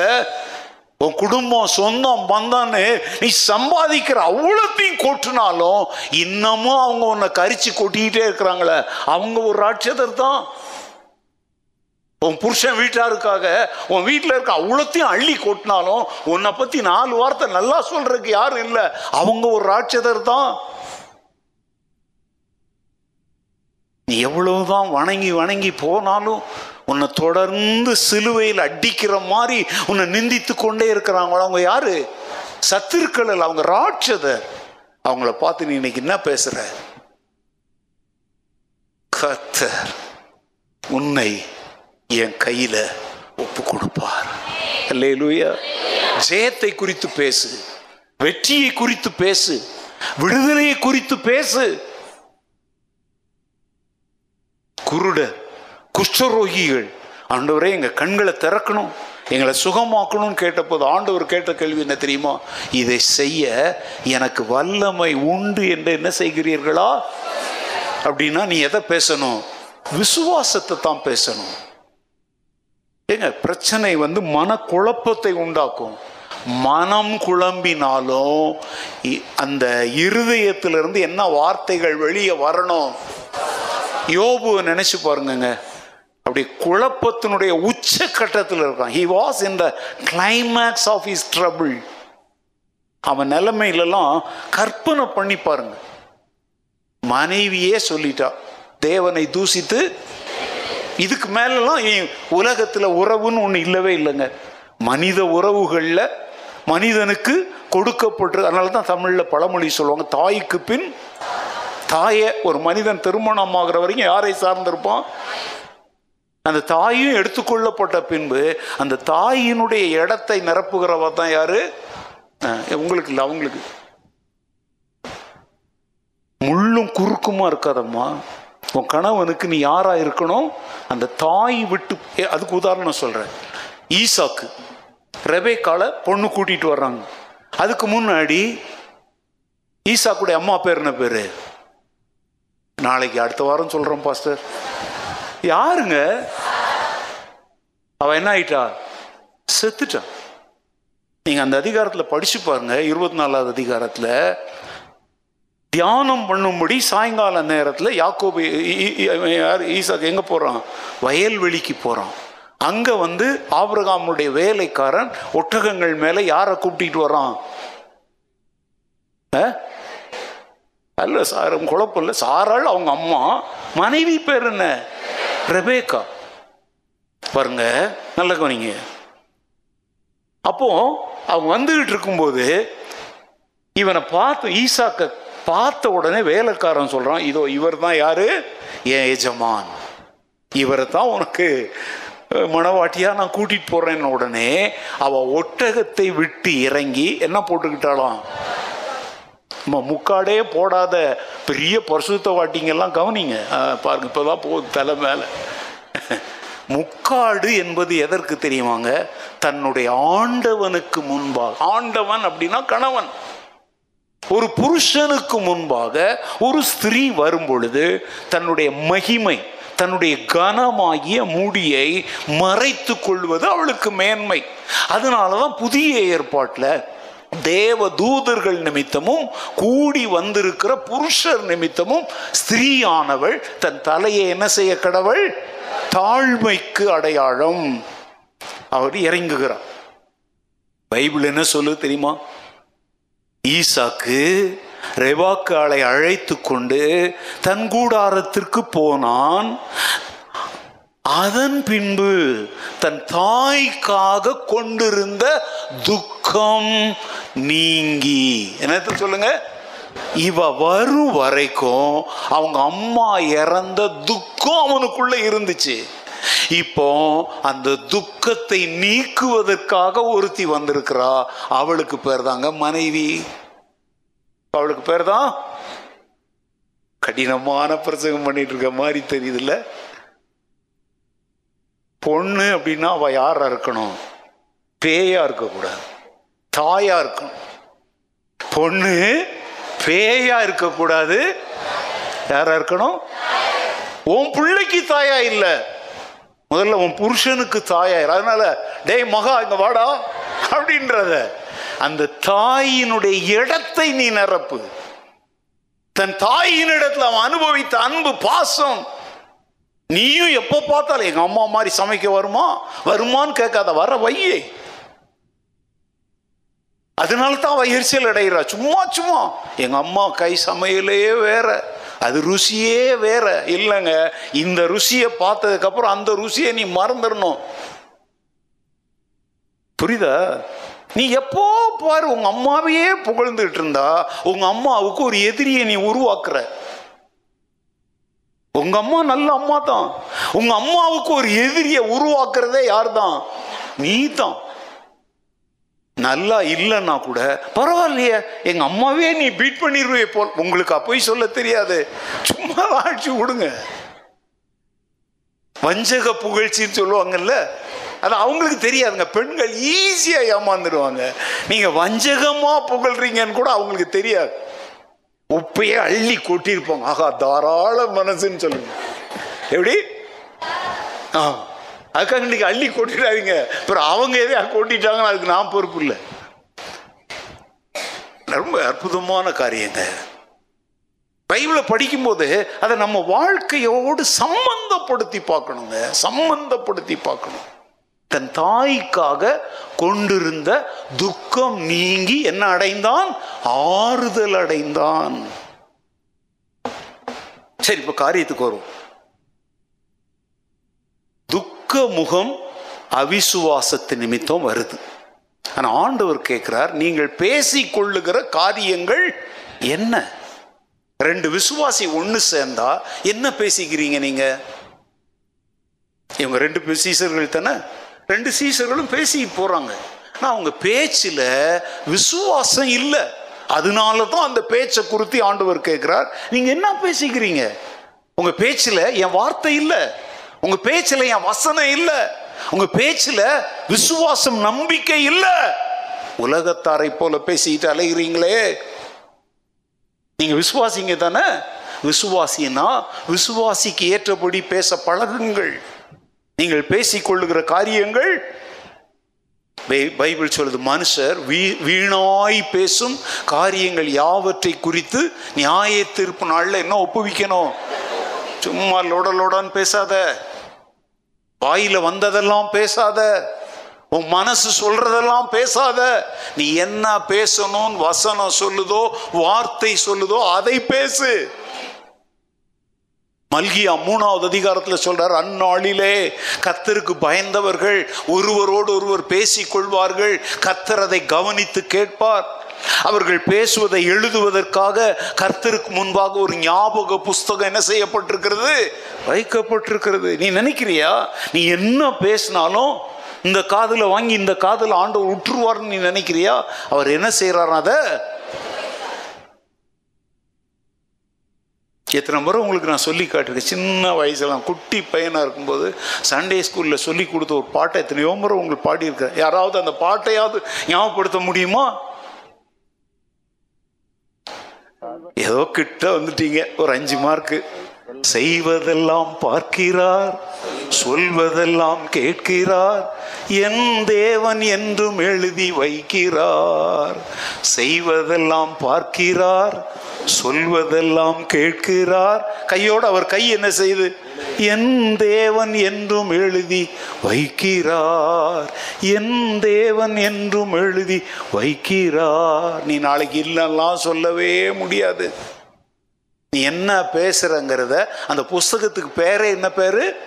ஞாபகம். அப்படின்னா ஆண்டவர் மறக்கிறவன் அர்த்தம் இல்லைங்க. நமக்கு புரியுற த புக் ஆஃப் ரிமம்பரன்ஸ் நீ எப்படி போட்ட ஆள் தெரியுமா? அப்படியே மலையை முழுங்கி விட்டு சுக்கு கசாயம் போட்டு குடிக்கிற ஆள் நீ. நீ முழுங்கினது என்னது? எமயமலை இப்போ அது வயரை போய் நிரப்பிக்கிட்டு இருக்குது. நான் ஒரு சுக்கு கசாயம் போட்டு குடிச்சேன்னா இது சரியாயிடும். நீ கில்லாடின்னு ஆண்டவருக்கு தெரியும். அதனால இந்த பார் பதினாறாம் தேதி பதினோரு மணி முப்பத்தஞ்சு நிமிஷத்துக்கு நீ பேசுனது இப்போல்லாம் கேமரா சிசிடிவி கேமரா அப்படி டைமு காட்டும் இல்லை? இப்போ நீங்கள் போட்டோ எடுக்கிற கேமராவில் கூட டைமர்னு ஒன்று செட் பண்ணிக்கிட்டேன்னா என்ன செய்யும்? இந்த பாருங்க என் முன்னாடி ஒரு டைமர் இருக்குது. ஆண்டவர் கூட ஒரு டைமரை வச்சிருக்கிறார். நீ அவரை ஏமாத்தலாம் முடியாது. நீ அவிசுவாசமாய் நம்பிக்கை இல்லாமல் பேசின எல்லாவற்றையும் குறித்து ஒரு நாள் அவருக்கு என்ன ஒப்புவிக்கணும்? அதனால இனிமேல் வாயிலிருந்து புறப்படுகிற வார்த்தைகளை குறித்து நீ என்னவா இருக்கணும்? ஜாக்கிரதை. கிறிஸ்தவ விசுவாசிகள் கவனிக்க வேண்டிய நான் சொல்றேங்க பைபிள் சொல்லுது பேசாதிருந்தால் மூடனும் ஞானி என்று எண்ணப்படுவான். அப்படின்னு அர்த்தம் என்ன? ஒருத்தர் அமைதலாக இருக்காங்க. அவன் ஒன்றுமே பேசலை. நாலு பேர் என்ன நினச்சிக்குவாங்க? பாரு நம்ம என்ன பேசினாலும் அந்த ஞானி அமைத அவன் மூடனா கூட இருக்கலாம். ஆனால் பேசாமல் இருந்தா மூடனை கூட மக்கள் என்ன நினச்சிக்குவாங்க? ஒன்றும் தெரியலையா? சும்மா இரு. உனக்கு எல்லாம் தெரிஞ்ச மாதிரி பேசி பாவத்தை கட்டிக்காத. கீப் குவாய்ட் அதிக பேச்சினால் வறுமை மாத்திரம் வரும்னு சாலமோன்னு சொல்றார். என்னதான் வரும்? அதிகமா பேசுனா என்ன வருமா? வறுமை தான் வரும். ஒன்றும் நன்மை வராது. பேசுகிறதற்கு பிரயோஜனமான பிறருடைய விசுவாசத்தை கட்டி எழுப்பக்கூடிய அளவுக்கு ஏதாவது இருந்தா பேசு. இல்லைன்னா என்ன செய்ய? சும்மா இருந்துடு. அங்க கேட்கிறார் நீங்கள் ஒருவரோடு ஒருவர் பேசிக்கொள்ளுகிற காரியங்கள் என்ன? நாலாவது காரியம். லூக்கா இருபத்தி நான்கு இருபத்தி ஆறு twenty four twenty six of Luke கிறிஸ்து இவ்விதமாக பாடுபடவும் தமது மகிமையில் பிரவேசிக்கவும் வேண்டியது இல்லையா? என்று சொல்லி அப்போ ஒரு கேள்வி கேட்கிறார். என்ன கேள்வி? கிறிஸ்து இவ்விதமாக பாடுபடவும் தமது மகிமையிலும் பிரவேசிக்க வேண்டியது இல்லையா? Are not these things foretold in the scripture பாருங்க இங்கிலீஷில் எப்படி சொல்லியிருக்கு தெரியுமா? நான் பாடுபட்டதும் நான் மறித்ததும் நான் உயிரோடு எழுந்து மகிமையில் பிரவேசிக்க வேண்டும் என்று ஏற்கனவே வேதத்தில் என்ன செய்யப்படவில்லையா? எழுதப்படவில்லையா? அவர் கேட்கிறார். இதெல்லாம் நீங்கள் ஏன் மறந்துட்டீங்க? இதெல்லாம் தற்செயலாக நடந்துச்சுன்னு நினைக்கிறியா? என்னை பிடிச்சி அப்படியே யூதாஸ் காட்டி கொடுத்துட்டான். பேதர் மறுதளிச்சிட்டான் நான் பலவீனங்கிறதுனால என்னை கொண்டு போய் சிலுவையில் அடிச்சிட்டாங்க நீ நினைக்கிறியா? இவைகள் எல்லாம் வேத வாக்கியங்கள் நிறைவேறத்தக்கதாக நடந்ததென்று நீங்கள் சிந்தியாமற் போகிறது என்ன? இதான் அந்த கேள்விக்கு அர்த்தம். இதெல்லாம் நடக்கும்னு ஏற்கனவே எழுதப்பட்டிருக்குது. எழுதப்பட்டவைகள் நடக்கும்னு நான் உங்களோடு இருந்த போது பல முறை உங்களுக்கு நான் என்ன செஞ்சேன் சொன்னேன். இப்ப அது நிறைவேறும் போது ஐயாகு ஆகுன்னு ஏன் கத்துற? வேத வாக்கியங்கள் நிறைவேறுவதை குறித்து ஆண்டவருக்கு என்ன சொல்லு? உலகத்தில் நடக்கிற எதை குறித்தும் ஆச்சரியப்படாதீங்கங்க. அறியாதவன் ஆச்சரியப்படுவான். அறிந்தவன் வேத வாக்கியம் நிறைவேறுகிறது. கர்த்தருடைய வருகை சமீபம் சொல்லி கர்த்தாவே சீக்கிரமாய். இன்னைக்கு உலகத்தில் நடக்கிற எதுவுமே புதுசாலாம் நடக்கல. ஏற்கனவே சொல்லப்பட்டவைகள் இன்னைக்கு என்ன செஞ்சிட்டு இருக்குது அதைத்தான் ஆண்டவர் சொல்றாரு. உங்க மனசுல என்ன சிந்தையோட இருங்க? வேத வாக்கியங்கள் என்ன செய்கிறது? நிறை. எதுவுமே ஆக்சிடென்டாலாம் என்ன செய்யலை? நடக்கலை. ஜனத்துக்கு விரோதமாக ஜனம் எழும்புறாங்களா? ஆச்சரியப்படாதீங்க. பஞ்சத்துக்கு மேலே பஞ்சம் வருதா? ஆச்சரியப்படாதீங்க. கொள்ளை நோய்கள் பரவுதா? ஆச்சரியப்படாதீங்க. ஜனத்துக்கு விரோதமாய் ஜனம் ராஜ்யத்துக்கு விரோதமா இன்னைக்கு பாருங்க ஒரு வருஷத்தை தாண்டியாச்சு ரஷ்யா உக்ரைன் மேல யுத்தம் பண்ணி அப்படியே எலும்பு கூடாக்கி தள்ளுறாங்க. நம்ம பேப்பரை படிச்சுட்டு ஐயோ இறக்கம் அப்படிலாம் நினைக்காதீங்க. கடைசி காலங்களில் கொடிய காலங்கள் வரும் என்று என்ன செய்வாயாக? அறிவாயாக. மனுஷர் தற்பிரியராயும் அப்படின்னு ஒரு பெரிய பட்டியலே போடுறார். அப்போ இதெல்லாம் நம்ம பார்க்கும் பொழுது இந்த வசனத்தின்படி இவைகளெல்லாம் ஏற்கனவே என் தேவன் உரைத்தவை. தீர்க்க தரிசன வார்த்தைகள் நிறைவேறுகின்றன. எனக்கு ஒரு மீட்பு காத்திருக்கிறது. ஏசு என்ன செய்ய போகிறார்? வரப்போகிறார் சிந்தைய திருப்பு. உலகத்தார மாதிரி இப்படி கன்னத்தில் கை வச்சுக்கிட்டு பார்த்துக்கிட்டு இருக்காத.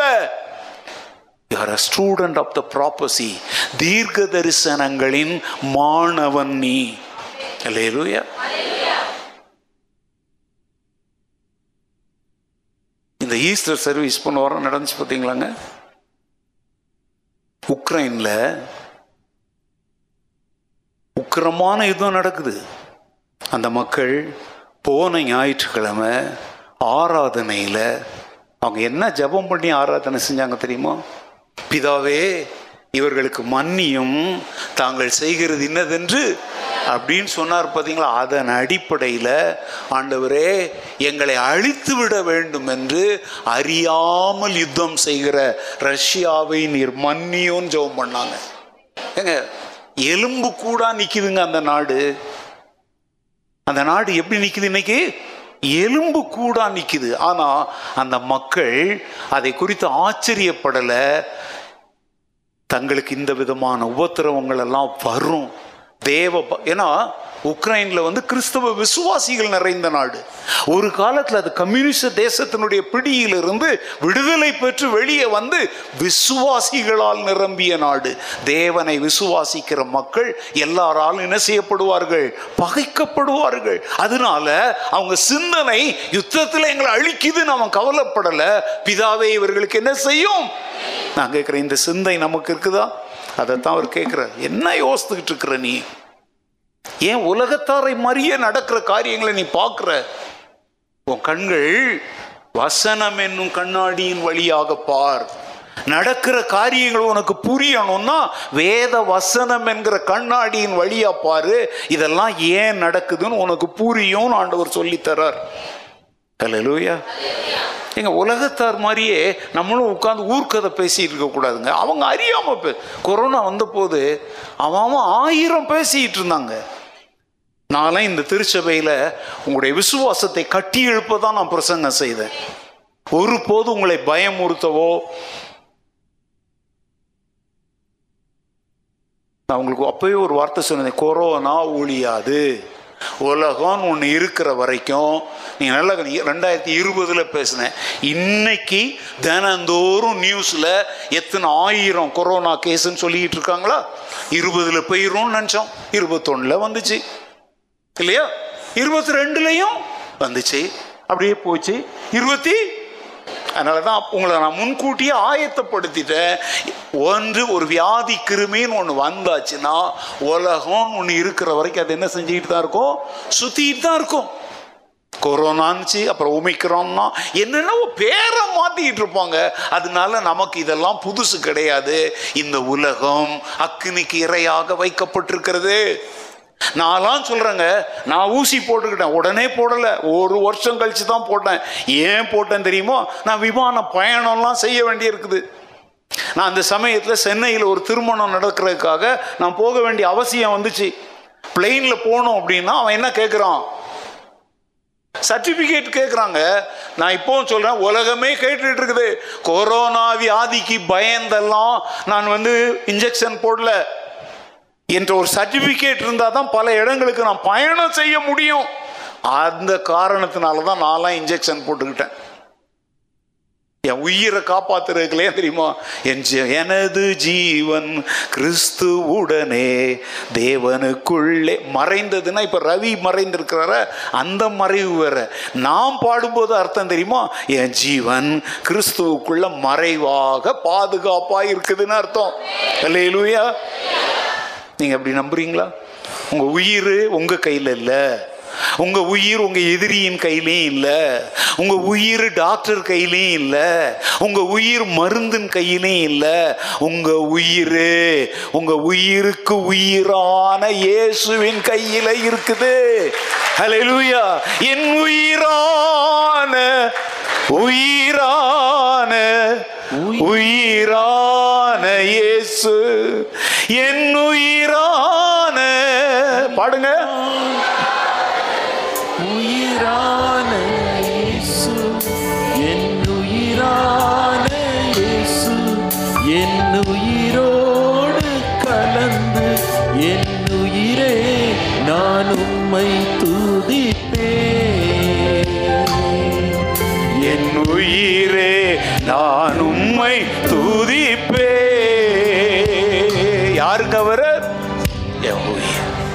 உயிரோடு கலந்தவர். அலலூயா கொரோனா சமயத்தில் நான் ஒரு பிரசங்கம் யோபு புஸ்தகத்துல இருந்து பண்ணேன். ஞாபகம் இருக்கா உங்களுக்கு? என்ன பிரசங்கம்? யாராவது சொல்லுங்க. தலையா நீங்க. மண்ணுயிரை காப்பவரே. ஞாபகம் இல்லையா? இந்த இடத்துல ஆன்லைன்ல பண்ணும்போது நீங்களாம் மண்ணுயிரை காக்கிறவர் யார்? தேவனாகிய கர்த்தர். என் ஆசியில் சுவாசத்தை வைத்தவரே. யோபு புஸ்தகத்திலேருந்து பேசுனாங்க? அந்த உலகத்தில் எவ்வளோ மக்கள் அந்த சமயத்தில் அதை கேட்டு என்ற தொடர்பு ஏன்னா அந்த சமயத்திற்கு ஏற்ற வார்த்தை. மண்ணுயிரை அந்த நேரத்தில் உலக நாடுகள் காப்பாற்ற முடியல. நீங்களும் நானும் மண்ணுயிர் தான். மண்ணுயிர்னா மனித உயிர். காப்பாற்றப்பட்டமை யார் காப்பாற்றினா கோவாக்சின் காப்பாத்துச்சா? கோவிஷீல்டு காப்பாத்துச்சா? இல்ல உங்க உய்யான உயிரோடு கலந்த இயேசு காப்பாத்தினாரா? இல்லையா பார்வை சரியா இருக்கட்டுங்க. நான் கோவிஷீல்டு போத்ததுனால என் உயிர் தப்பிச்சுது. தொலைஞ்சிடும். ஜாக்கிரதை. கோவிஷீல்டை நம்பிட்டு இருக்கிறியா? உனக்காக தன் உயிரையே தந்து உன்னை தன் நிழ கரத்தின் நிழலினால் மறைக்கிற இயேசுவின் கீழே உன் உயிர் பாதுகாப்பாக இருக்குதா? அதைத்தான் அவர் சொல்கிறாரு உன் பார்வை சரியாக இருக்கட்டும். உன் பார்வை அனைத்தும் வேத வசனங்களின் அடிப்படையில் காரியங்களை பார்க்க பழகு அப்படிங்கிறார். சரி அஞ்சாவது காரியம். யோவான் இருபத்தி ஒன்று அஞ்சு. நேரில் நானே சொல்கிறேன் இயேசு உயிர்த்திருந்த பின்னாடி சீசர்களில் பேர் சொல்ல நான் எங்கே போகிறேன் மீன் பிடிக்க போகிறேன் அப்படின்னு உடனே மற்றவங்களாம் என்ன பண்ணுறாங்க நாங்களும் ஆமாம் இது இந்த நம்மளுக்கு இருக்கிற ஒரு பெரிய பிரச்சனை. ஒரு விசுவாசி செஞ்சால் நம்மளும் செய்யும் அவன் ஏன் செய்கிறான் எதுக்கு செய்கிறான் அதெல்லாம் கேள்வி கிடையாது. இதுக்கு பேர் என்ன தெரியுமா? ஈ அடித்தான் காப்பி. என்னது? அது என்ன ஈ அடித்தான் காப்பி சொல்கிறேன் அதையும் வேகமாக சொல்லிடுறேன். பரீட்சை எழுதும் பொழுது ஒருத்தர் முன்னாடி ஒருத்தர் பின்னாடி இப்படி தான் உட்கார வைப்பாங்க. ஒருத்தன் உட்கார்ந்துக்கிட்டே இருந்தான் அவனுக்கு ஒரு கேள்விக்கு பதிலே தெரியல. அப்போ என்ன போச்சு தெரியுமா? அவன் பரிச்சை பேப்பரில் வந்து ஒரு ஈ வந்து உட்காந்துச்சு இவனுக்கு வேலையத்து உட்காந்துருக்கான் தெரியுமா? அந்த ஈயை அந்த பெண்ணால் அப்படி ஒரு அடி அடித்தான் அந்த ஈ செத்து போச்சு. ஆனால் உயிர்னு முழுசும் போகலை. இவன் என்ன பண்ணான் தெரியுமா? அந்த இங்கு பென் இல்லை அந்த e ஈ மேலே அப்படி குத்துன உடனே கொஞ்சம் இங்கு வெளியே வந்துருச்சு.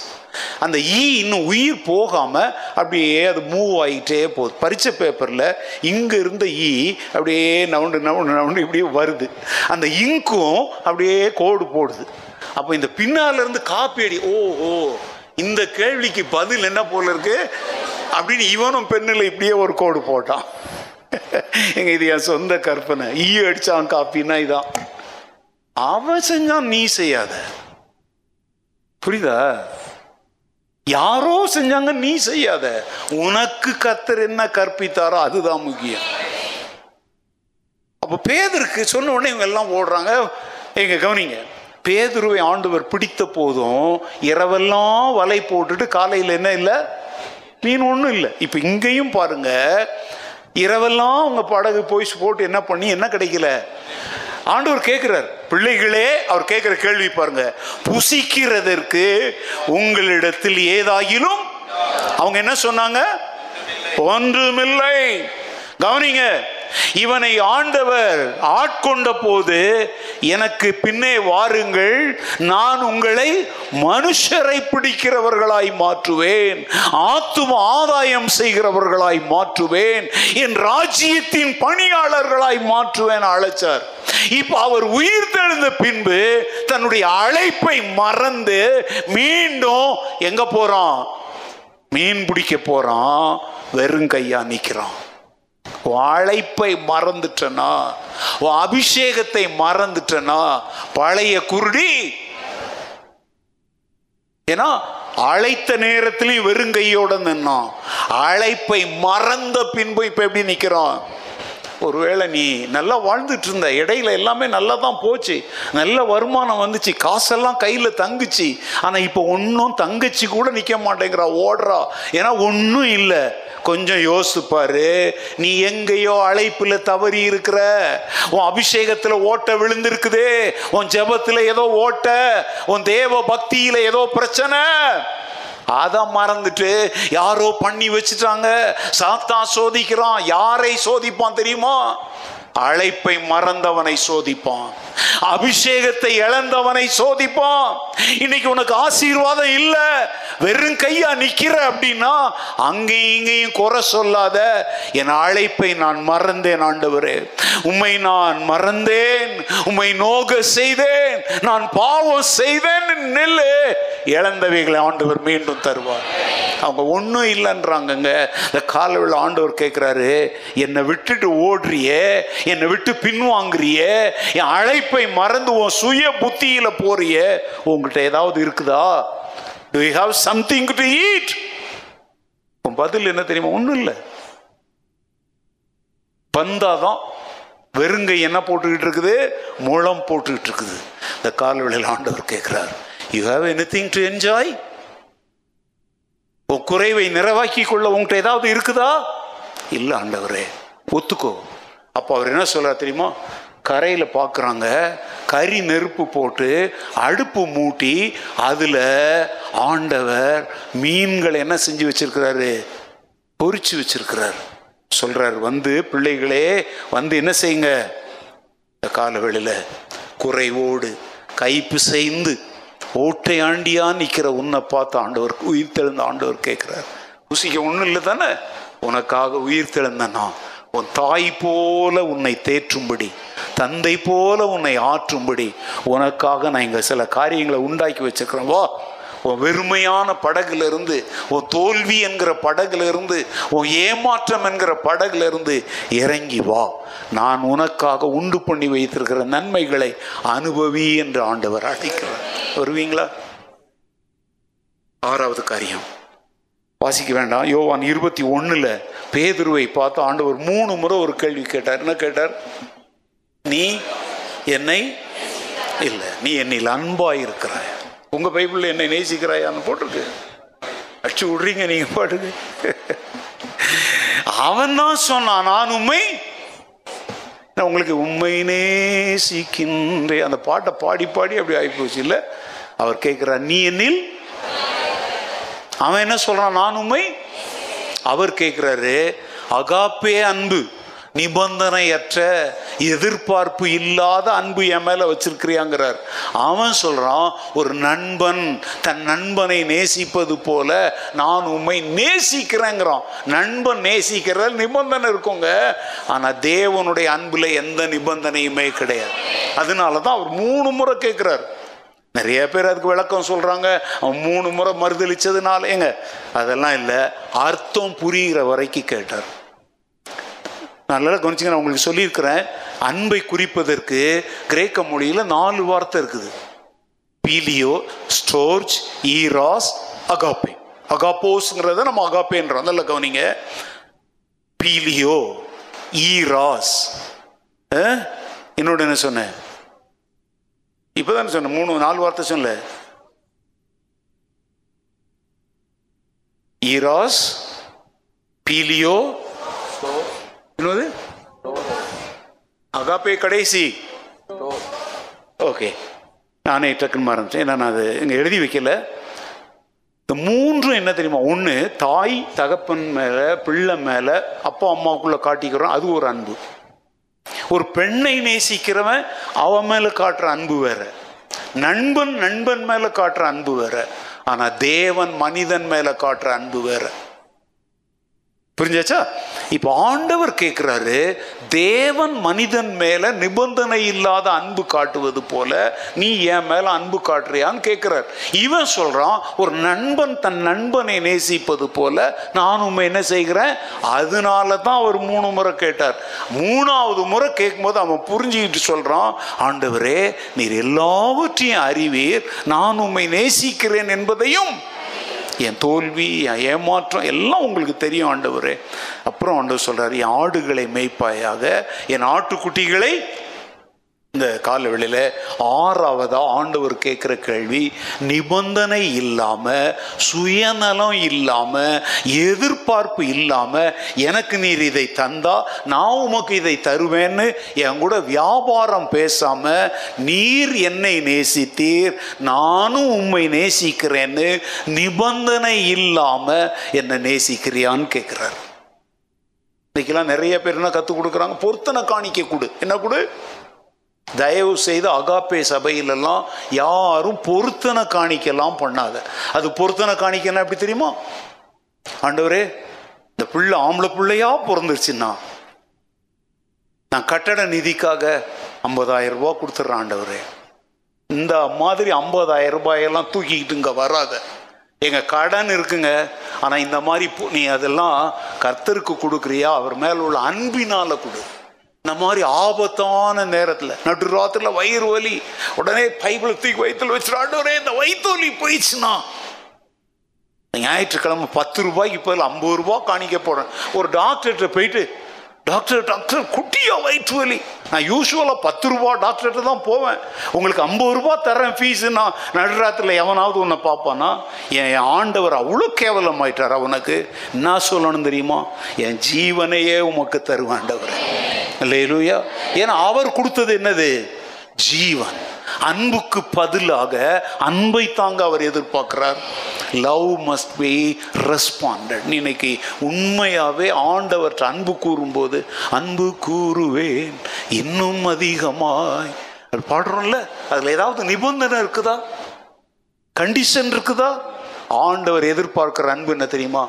கண்டிஷன் இல்லாத அன்பு. கடைசி காரியம். யோவான் இருபத்தி ஒன்று இருபத்தி ரெண்டுல.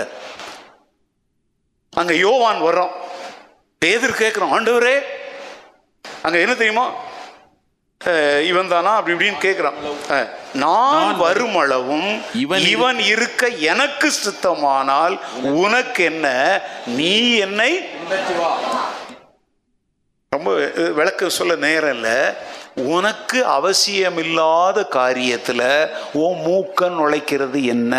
உன்னை நான் என்ன அழைப்பினால அழைத்தேனோ அதை மாத்திரம் கவனிச்சிட்டு வாப்பா நான் வரும் வரைக்கும் இவன் உயிரோட இருக்கிறானா? இந்த தியாலஜிலாம் உனக்கு வேண்டாம். இறையெல்லாம் உனக்கு வேண்டாம். சிம்பிள் ஃபெய்த்தோட நான் சொன்னதை நிறைவேற்றி என் பின்னாடி வாங்குறார். ஏங்க நாங்கள் தியாலஜி படிக்கிறோங்க. நாங்கள் பலருக்கு போதிக்கிறோம். நாங்கள் படிச்சுட்டு போகிறோம் உனக்கு அது புரியலைன்னா கவலையை விட்டுரு. உனக்கு என்ன போதிக்கப்பட்டிருக்குதோ அதுக்கு மாத்திரம் கீழ்ப்படி. ஆண்டவர் அதான் சொல்றார். அது தெரியணும் இது தெரியணும் அவங்க கதை இவங்க கதை. அந்த மருவ மலையில ரெண்டு பேர் வந்து பேசுனாங்க அவங்க யாரு ஏன் வந்தாங்க? காயினுக்கு மாதிரி இதெல்லாம் உனக்கு எதுக்குப்பா? மறைவான காரியங்கள் யாருக்குரியவை? கத்திற்குரியவை நீ உனக்கு வெளிப்படுத்தப்பட்ட காரியங்களின்படி என்னை பின்பற்றி வா. ஏழாவது கேள்வி என்ன தெரியுமா? உனக்கடாத உனக்கு தேவையில்லாத காரியங்களை அறிந்து கொள்வதை விட்டுவிட்டு அங்க என்ன சொல்றாரு? நீ என்ன என்ன செய்? ஸோ ஏழு கேள்விகளை இயேசு கேட்டிருக்கிறார். நிறைய இதெல்லாம் சொல்லிட்டே போகலாம். நமக்கு மரணம் வேற இருக்கு. நம்ம போனோம். இந்த ஏழு காரியங்களையும் சிந்திங்க. முதல் காரியம் என்ன? ஏன்? யாரை? ஒருவருக்கொருவர் பேசிக்கொள்ளுகிற காரியங்கள் இவ்விதமாய் இயேசு பாடப்படு பாடுபட வேண்டும் என்கிற வேத வசனங்கள் நிறைவேறுவதின் பார்வையில் எல்லாவற்றையும் என்ன செய்யுங்க? பாருங்க. பிள்ளைகளே என்னை விட்டு விலகி போனதுனால உங்க வாழ்க்கையில ஏதாவது இருக்குதா? ஆறாவது என்னிடத்தில்? ஏழாவது உனக்கடாத காரியங்களில் நீ தலையிடுவதென்ன? உன் அழைப்பை நிறைவேற்றும்படி என்னை இந்த ஏழு காரியங்களின்படி ஆண்டவரே உம்முடைய கேள்விகளுக்கு நேர்மையாக உத்தம இருதயத்தோடு பதில் கொடுக்க உமக்கு முன்பாக நான் இருக்கிறேன் மற்றவங்களை குறித்த காரியம் எனக்கு முக்கியமல்ல ஆண்டவரே. என்னை அழைத்த அழைப்பிற்கு உண்மையுள்ள பிள்ளையாக இருந்து என் ஓட்டத்தை ஓட எனக்கு கிருபை தாரும். நம்ம எல்லாரும் ஜெபிக்கலாமா? எல்லாரும் எழுந்து இந்த ஆண்டவரை நோக்கி நாம் நம்முடைய இருதயங்களை ஏறெடுப்போம். எங்களை நேசிக்கிற அன்பின் பிதாவே உம்மை நன்றியோடு நாங்கள் உம்மை ஸ்தோத்திரிக்கிறோம் நாங்கள் துதிக்கிறோம் அப்பா. உயிர்த்தெழுந்த ஆண்டவர். ஆண்டவரே எங்களை பார்த்து நீ கேட்ட எல்லா கேள்விகளுக்காக உமக்கு நாங்கள் நன்றி செலுத்துகிறோம். பயத்திலும் வேதனையிலும் கண்ணீரிலும் இருக்கிற ஆண்டவரே எங்களை பார்த்த ஆண்டவரே ஏன் அழுகிறாய் என்று சொல்லி அப்பா அன்று நீ அந்த ஸ்திரீகளை கேட்டது போல இந்த காலை வேளையில ஆண்டவரே கண்ணீரோடு வேதனையோடு சுமக்க முடியாத பாரங்களோடு ஆண்டவரே வந்திருக்கிற ஒவ்வொரு பிள்ளைகளை பார்த்து ஆண்டவரே ஆண்டவரே ஏன் அழுகிறாய் என்று சொல்லி உம்முடைய ஆண்டவரே அன்பான வார்த்தைகளை கொண்டு எங்களோடு பேசுகிற எங்களோடு கேள்வி கேட்கிற உம்முடைய கிருபைகான அந்த வார்த்தைகளுக்காக நாங்கள் நமக்கு நன்றி செலுத்துகிறோம். ஆண்டவரே எத்தனையோ சூழ்நிலைகளிலே ஆண்டவரே உண்மையெல்லாம் நாங்கள் விட்டுவிட்டு ஆண்டவரே உலகத்தின் பின்பதாக ஆண்டவரே அநேக காரியங்களை நாங்கள் தேடி தேடி சென்று ஆண்டவரே ஏமாற்றமாய் நிற்கும்போது ஆண்டவரே உம்மை நாங்கள் தேடும்படியான ஒரு வாக்கியத்தையும் உம்மையே தேடுகிறதற்காக எங்களோடு நீர் ஆண்டவரே அந்த கேட்ட கேள்விகளுக்காக உமக்கு நாங்கள் நன்றி செலுத்துகிறோம். ஆண்டவரே நீர் எங்களை குறித்து வைத்திருக்கிறதான நோக்கத்தை அறிந்த பிள்ளைகளாய் எங்களுக்கு குறித்தவைகளை மாத்திரம் நிறைவேற்றுகிற ஒரு பிள்ளைகளாய். ஆண்டவரே நாங்கள் வாழ்வதற்கு ஆண்டவர் எங்களுக்கு உதவி செய்யும்படி நாங்கள் ஜெபிக்கிறோம். ஆண்டவரே ஒருவரோடு ஒருவர் நாங்கள் பார்க்கும்போது ஆண்டவரே ஒருவரோடு ஒருவர் பேசும்போது நீர் எல்லாவற்றையும் கூர்ந்து கவனிக்கிற தேவன் என்பதை நாங்கள் உணர்ந்த பிள்ளைகளாய். ஆண்டவரே நாங்கள் வாழ எங்களுக்கு உதவி செய்யும் தகப்பனே. ஆண்டவரே குறிப்பாக ஆண்டவரே உயிர்த்தெழுந்த ஆண்டவர் எங்களை நேசிக்கிறேர் என்று சொல்லி ஆண்டவரே அன்று பேதுருவரை பார்த்து நீ என்னில் அன்பாய் இருக்கிறாயா என்று கேட்டது போல இந்த காலைவெளியில் ஆண்டவரே நீர் எங்களையும் பார்த்து அதே கேள்வியை கேட்கிற தேவனாய் இருக்கிறீரே. ஆண்டவரே நாங்களுமே நேசிக்கிறோம். நாங்களும் அன்பா இருக்கிறோம் என்பதை ஆண்டவர் நாங்கள் வெளிப்படுத்துகிற ஒரு வாழ்க்கை வாழ எங்களுக்கு உதவி செய்யும் ஆண்டவரே. அநேக காரியங்களை குறித்து பிறருடைய காரியங்களை குறித்து எங்களுக்கு சித்தமில்லாத காரியங்களை குறித்து நாங்கள் சிந்திக்கிற பிள்ளைகளா இருக்காதபடி ஆண்டவரே எங்கள் வாழ்க்கையிலே எங்களுக்கு கொடுத்தவைகளை நாங்கள் சிந்திக்கிற ஒரு பிள்ளைகளாய் அதன்படி வாழுகிற ஒரு பிள்ளைகளாய் ஆண்டவரே வாழ்வதற்கு எங்களுக்கு நீர் உதவி செய்யும்படி நாங்கள் செபிக்கிறோம். உம்முடைய அன்பின் கருத்தில் எங்களை தாழ்த்தி ஒப்புக் கொடுக்கிறோம் ஆண்டவரே. உயிர்த்தெழுந்த ஆண்டவர் அன்று ஆண்டவரே கடந்து வந்து நீர் எப்படியாக ஆண்டவரை கேள்விகளை கேட்டு அன்று எம்மாவூர் சீடர்களையும் ஆண்டவரை உம்முடைய சீடர்களையும் அன்று ஆண்டவரை உம்மோடு இருந்த அந்த மக்களையும் தேற்றி ஆற்றினது போல இந்த காலைவெளியில் ஆண்டவரே உயிர்த்தெழுந்த ஆண்டவரை நம்பி வந்திருக்கிற நாங்களும் எங்களுக்குள்ளாய் இருக்கிற கேள்விகள் மத்தியிலே எங்களுக்குள்ளாய் விடை தெரியாமல் இருக்கிற காரியங்கள் மத்தியிலே எங்களுக்குள்ளாய் இருக்கிற அழுகையின் மத்தியிலே ஆண்டவர் வந்து நின்று எங்களோடு கேட்கிற அந்த அன்பின் கேள்விகளுக்காக நமக்கு நன்றி செலுத்துகிறோம். ஆண்டவரே நாங்கள் உம்மை பின்பற்றி உம்மை பின்பற்றி வாழுகிற ஒரு பிள்ளைகளாய் உம்மை பற்றி கொண்டு வாழுகிற ஒரு பிள்ளைகளாய் உமக்கு சாட்சி பெறுகிற வாழ்கிற பிள்ளைகளாய் நாங்கள் வாழ எங்களுக்கு நீர் துணை நெல்லும் ஆண்டவரே. உம்முடைய கரத்தை நாங்கள் பிடிக்க எங்களுக்கு உதவி செய்யும். ஆண்டவரே எந்த சூழ்நிலையிலும் ஆண்டவரே அன்று பேதுருவை போல நாங்கள் பின்வாங்கி மறுபடியும் ஆண்டவரே எங்களுடைய பழைய கோட்டத்திற்கு நாங்கள் சென்று விடாதபடி எங்கள் வாழ்க்கையிலே குறைவுகள் வராதபடி இருப்பதற்கு உம்மை எப்போது நாங்கள் முன்னிறுத்த எங்களுக்கு உதவி செய்யும். உம்மை விட்டு விலகி போய் ஆண்டவரை வெறுங்கையாய் நின்ற ஒரு பேதுருவும் சீடர்களாய் நாங்கள் நிற்காதபடி ஆண்டவரே எங்களுக்கு ஆண்டவரை கர்த்தர் வைத்திருக்கிறதை ஒவ்வொரு நாளும் நாங்கள் பெற்றுக்கொள்ள உம்முடைய பாதத்திலே ஒவ்வொரு நாளும் நாங்கள் வந்து சரணடைகிற ஒரு பிள்ளைகளாய். எங்களுக்கு நீர் கிருபை பாராட்டும்படி நாங்கள் செபிக்கிறோம் உம்முடைய கருத்தில் எங்களை தாழ்த்தி நாங்கள் ஒப்புக் கொடுக்கிறோம் இந்த கேட்ட கேள்விகளின்படி அதற்கு பதில் கொடுக்கிற ஒரு பிள்ளைகளாய் அதன்படி வாழுகிற ஒரு பிள்ளைகளாய் எங்களுக்கு உதவி செய்யும் ஆண்டவரே. உம்முடைய சமூகத்தில் எங்களை தாழ்த்தி ஒப்புக் கொடுத்து எங்கள் ரட்சகரும் எங்கள் ராஜாவுமாய் இருக்கிற இயேசு கிறிஸ்துவின் விலையேறப்பட்ட நாமத்தில் மனத்தாழ்மையோடு ஜெபித்து மன்றாடுகிறோம். எங்கள் ஜீவனுள்ள நல்ல பிதாவே. ஆமே என் ஆத்துமாவே என் பரிசுத்த நாமத்தை ஸ்தோத்ரி நாத்துமாவே ஆத்துமாவே கத்தரை ஸ்தோத்ரி சகல உபகாரங்களை மறவாதே நம்முடைய பிதாவாகிய தேவனுடைய அன்பும் நம்முடைய இரட்சகரும் கத்தருமாயிருக்கிற இயேசு கிறிஸ்துவின் கருவையும் தேற்றவாளனாகிய பரிசுத்த ஆவியானவரின் மாறாத ஐக்கியமும் நம் அனைவரோடும் நம்முடைய ஓட்டத்தை முடித்து நாம் இயேசுவோடு சேரும் வரை என்றென்றும் மாறாமல் தங்கியிருப்பதாக. லேலுயா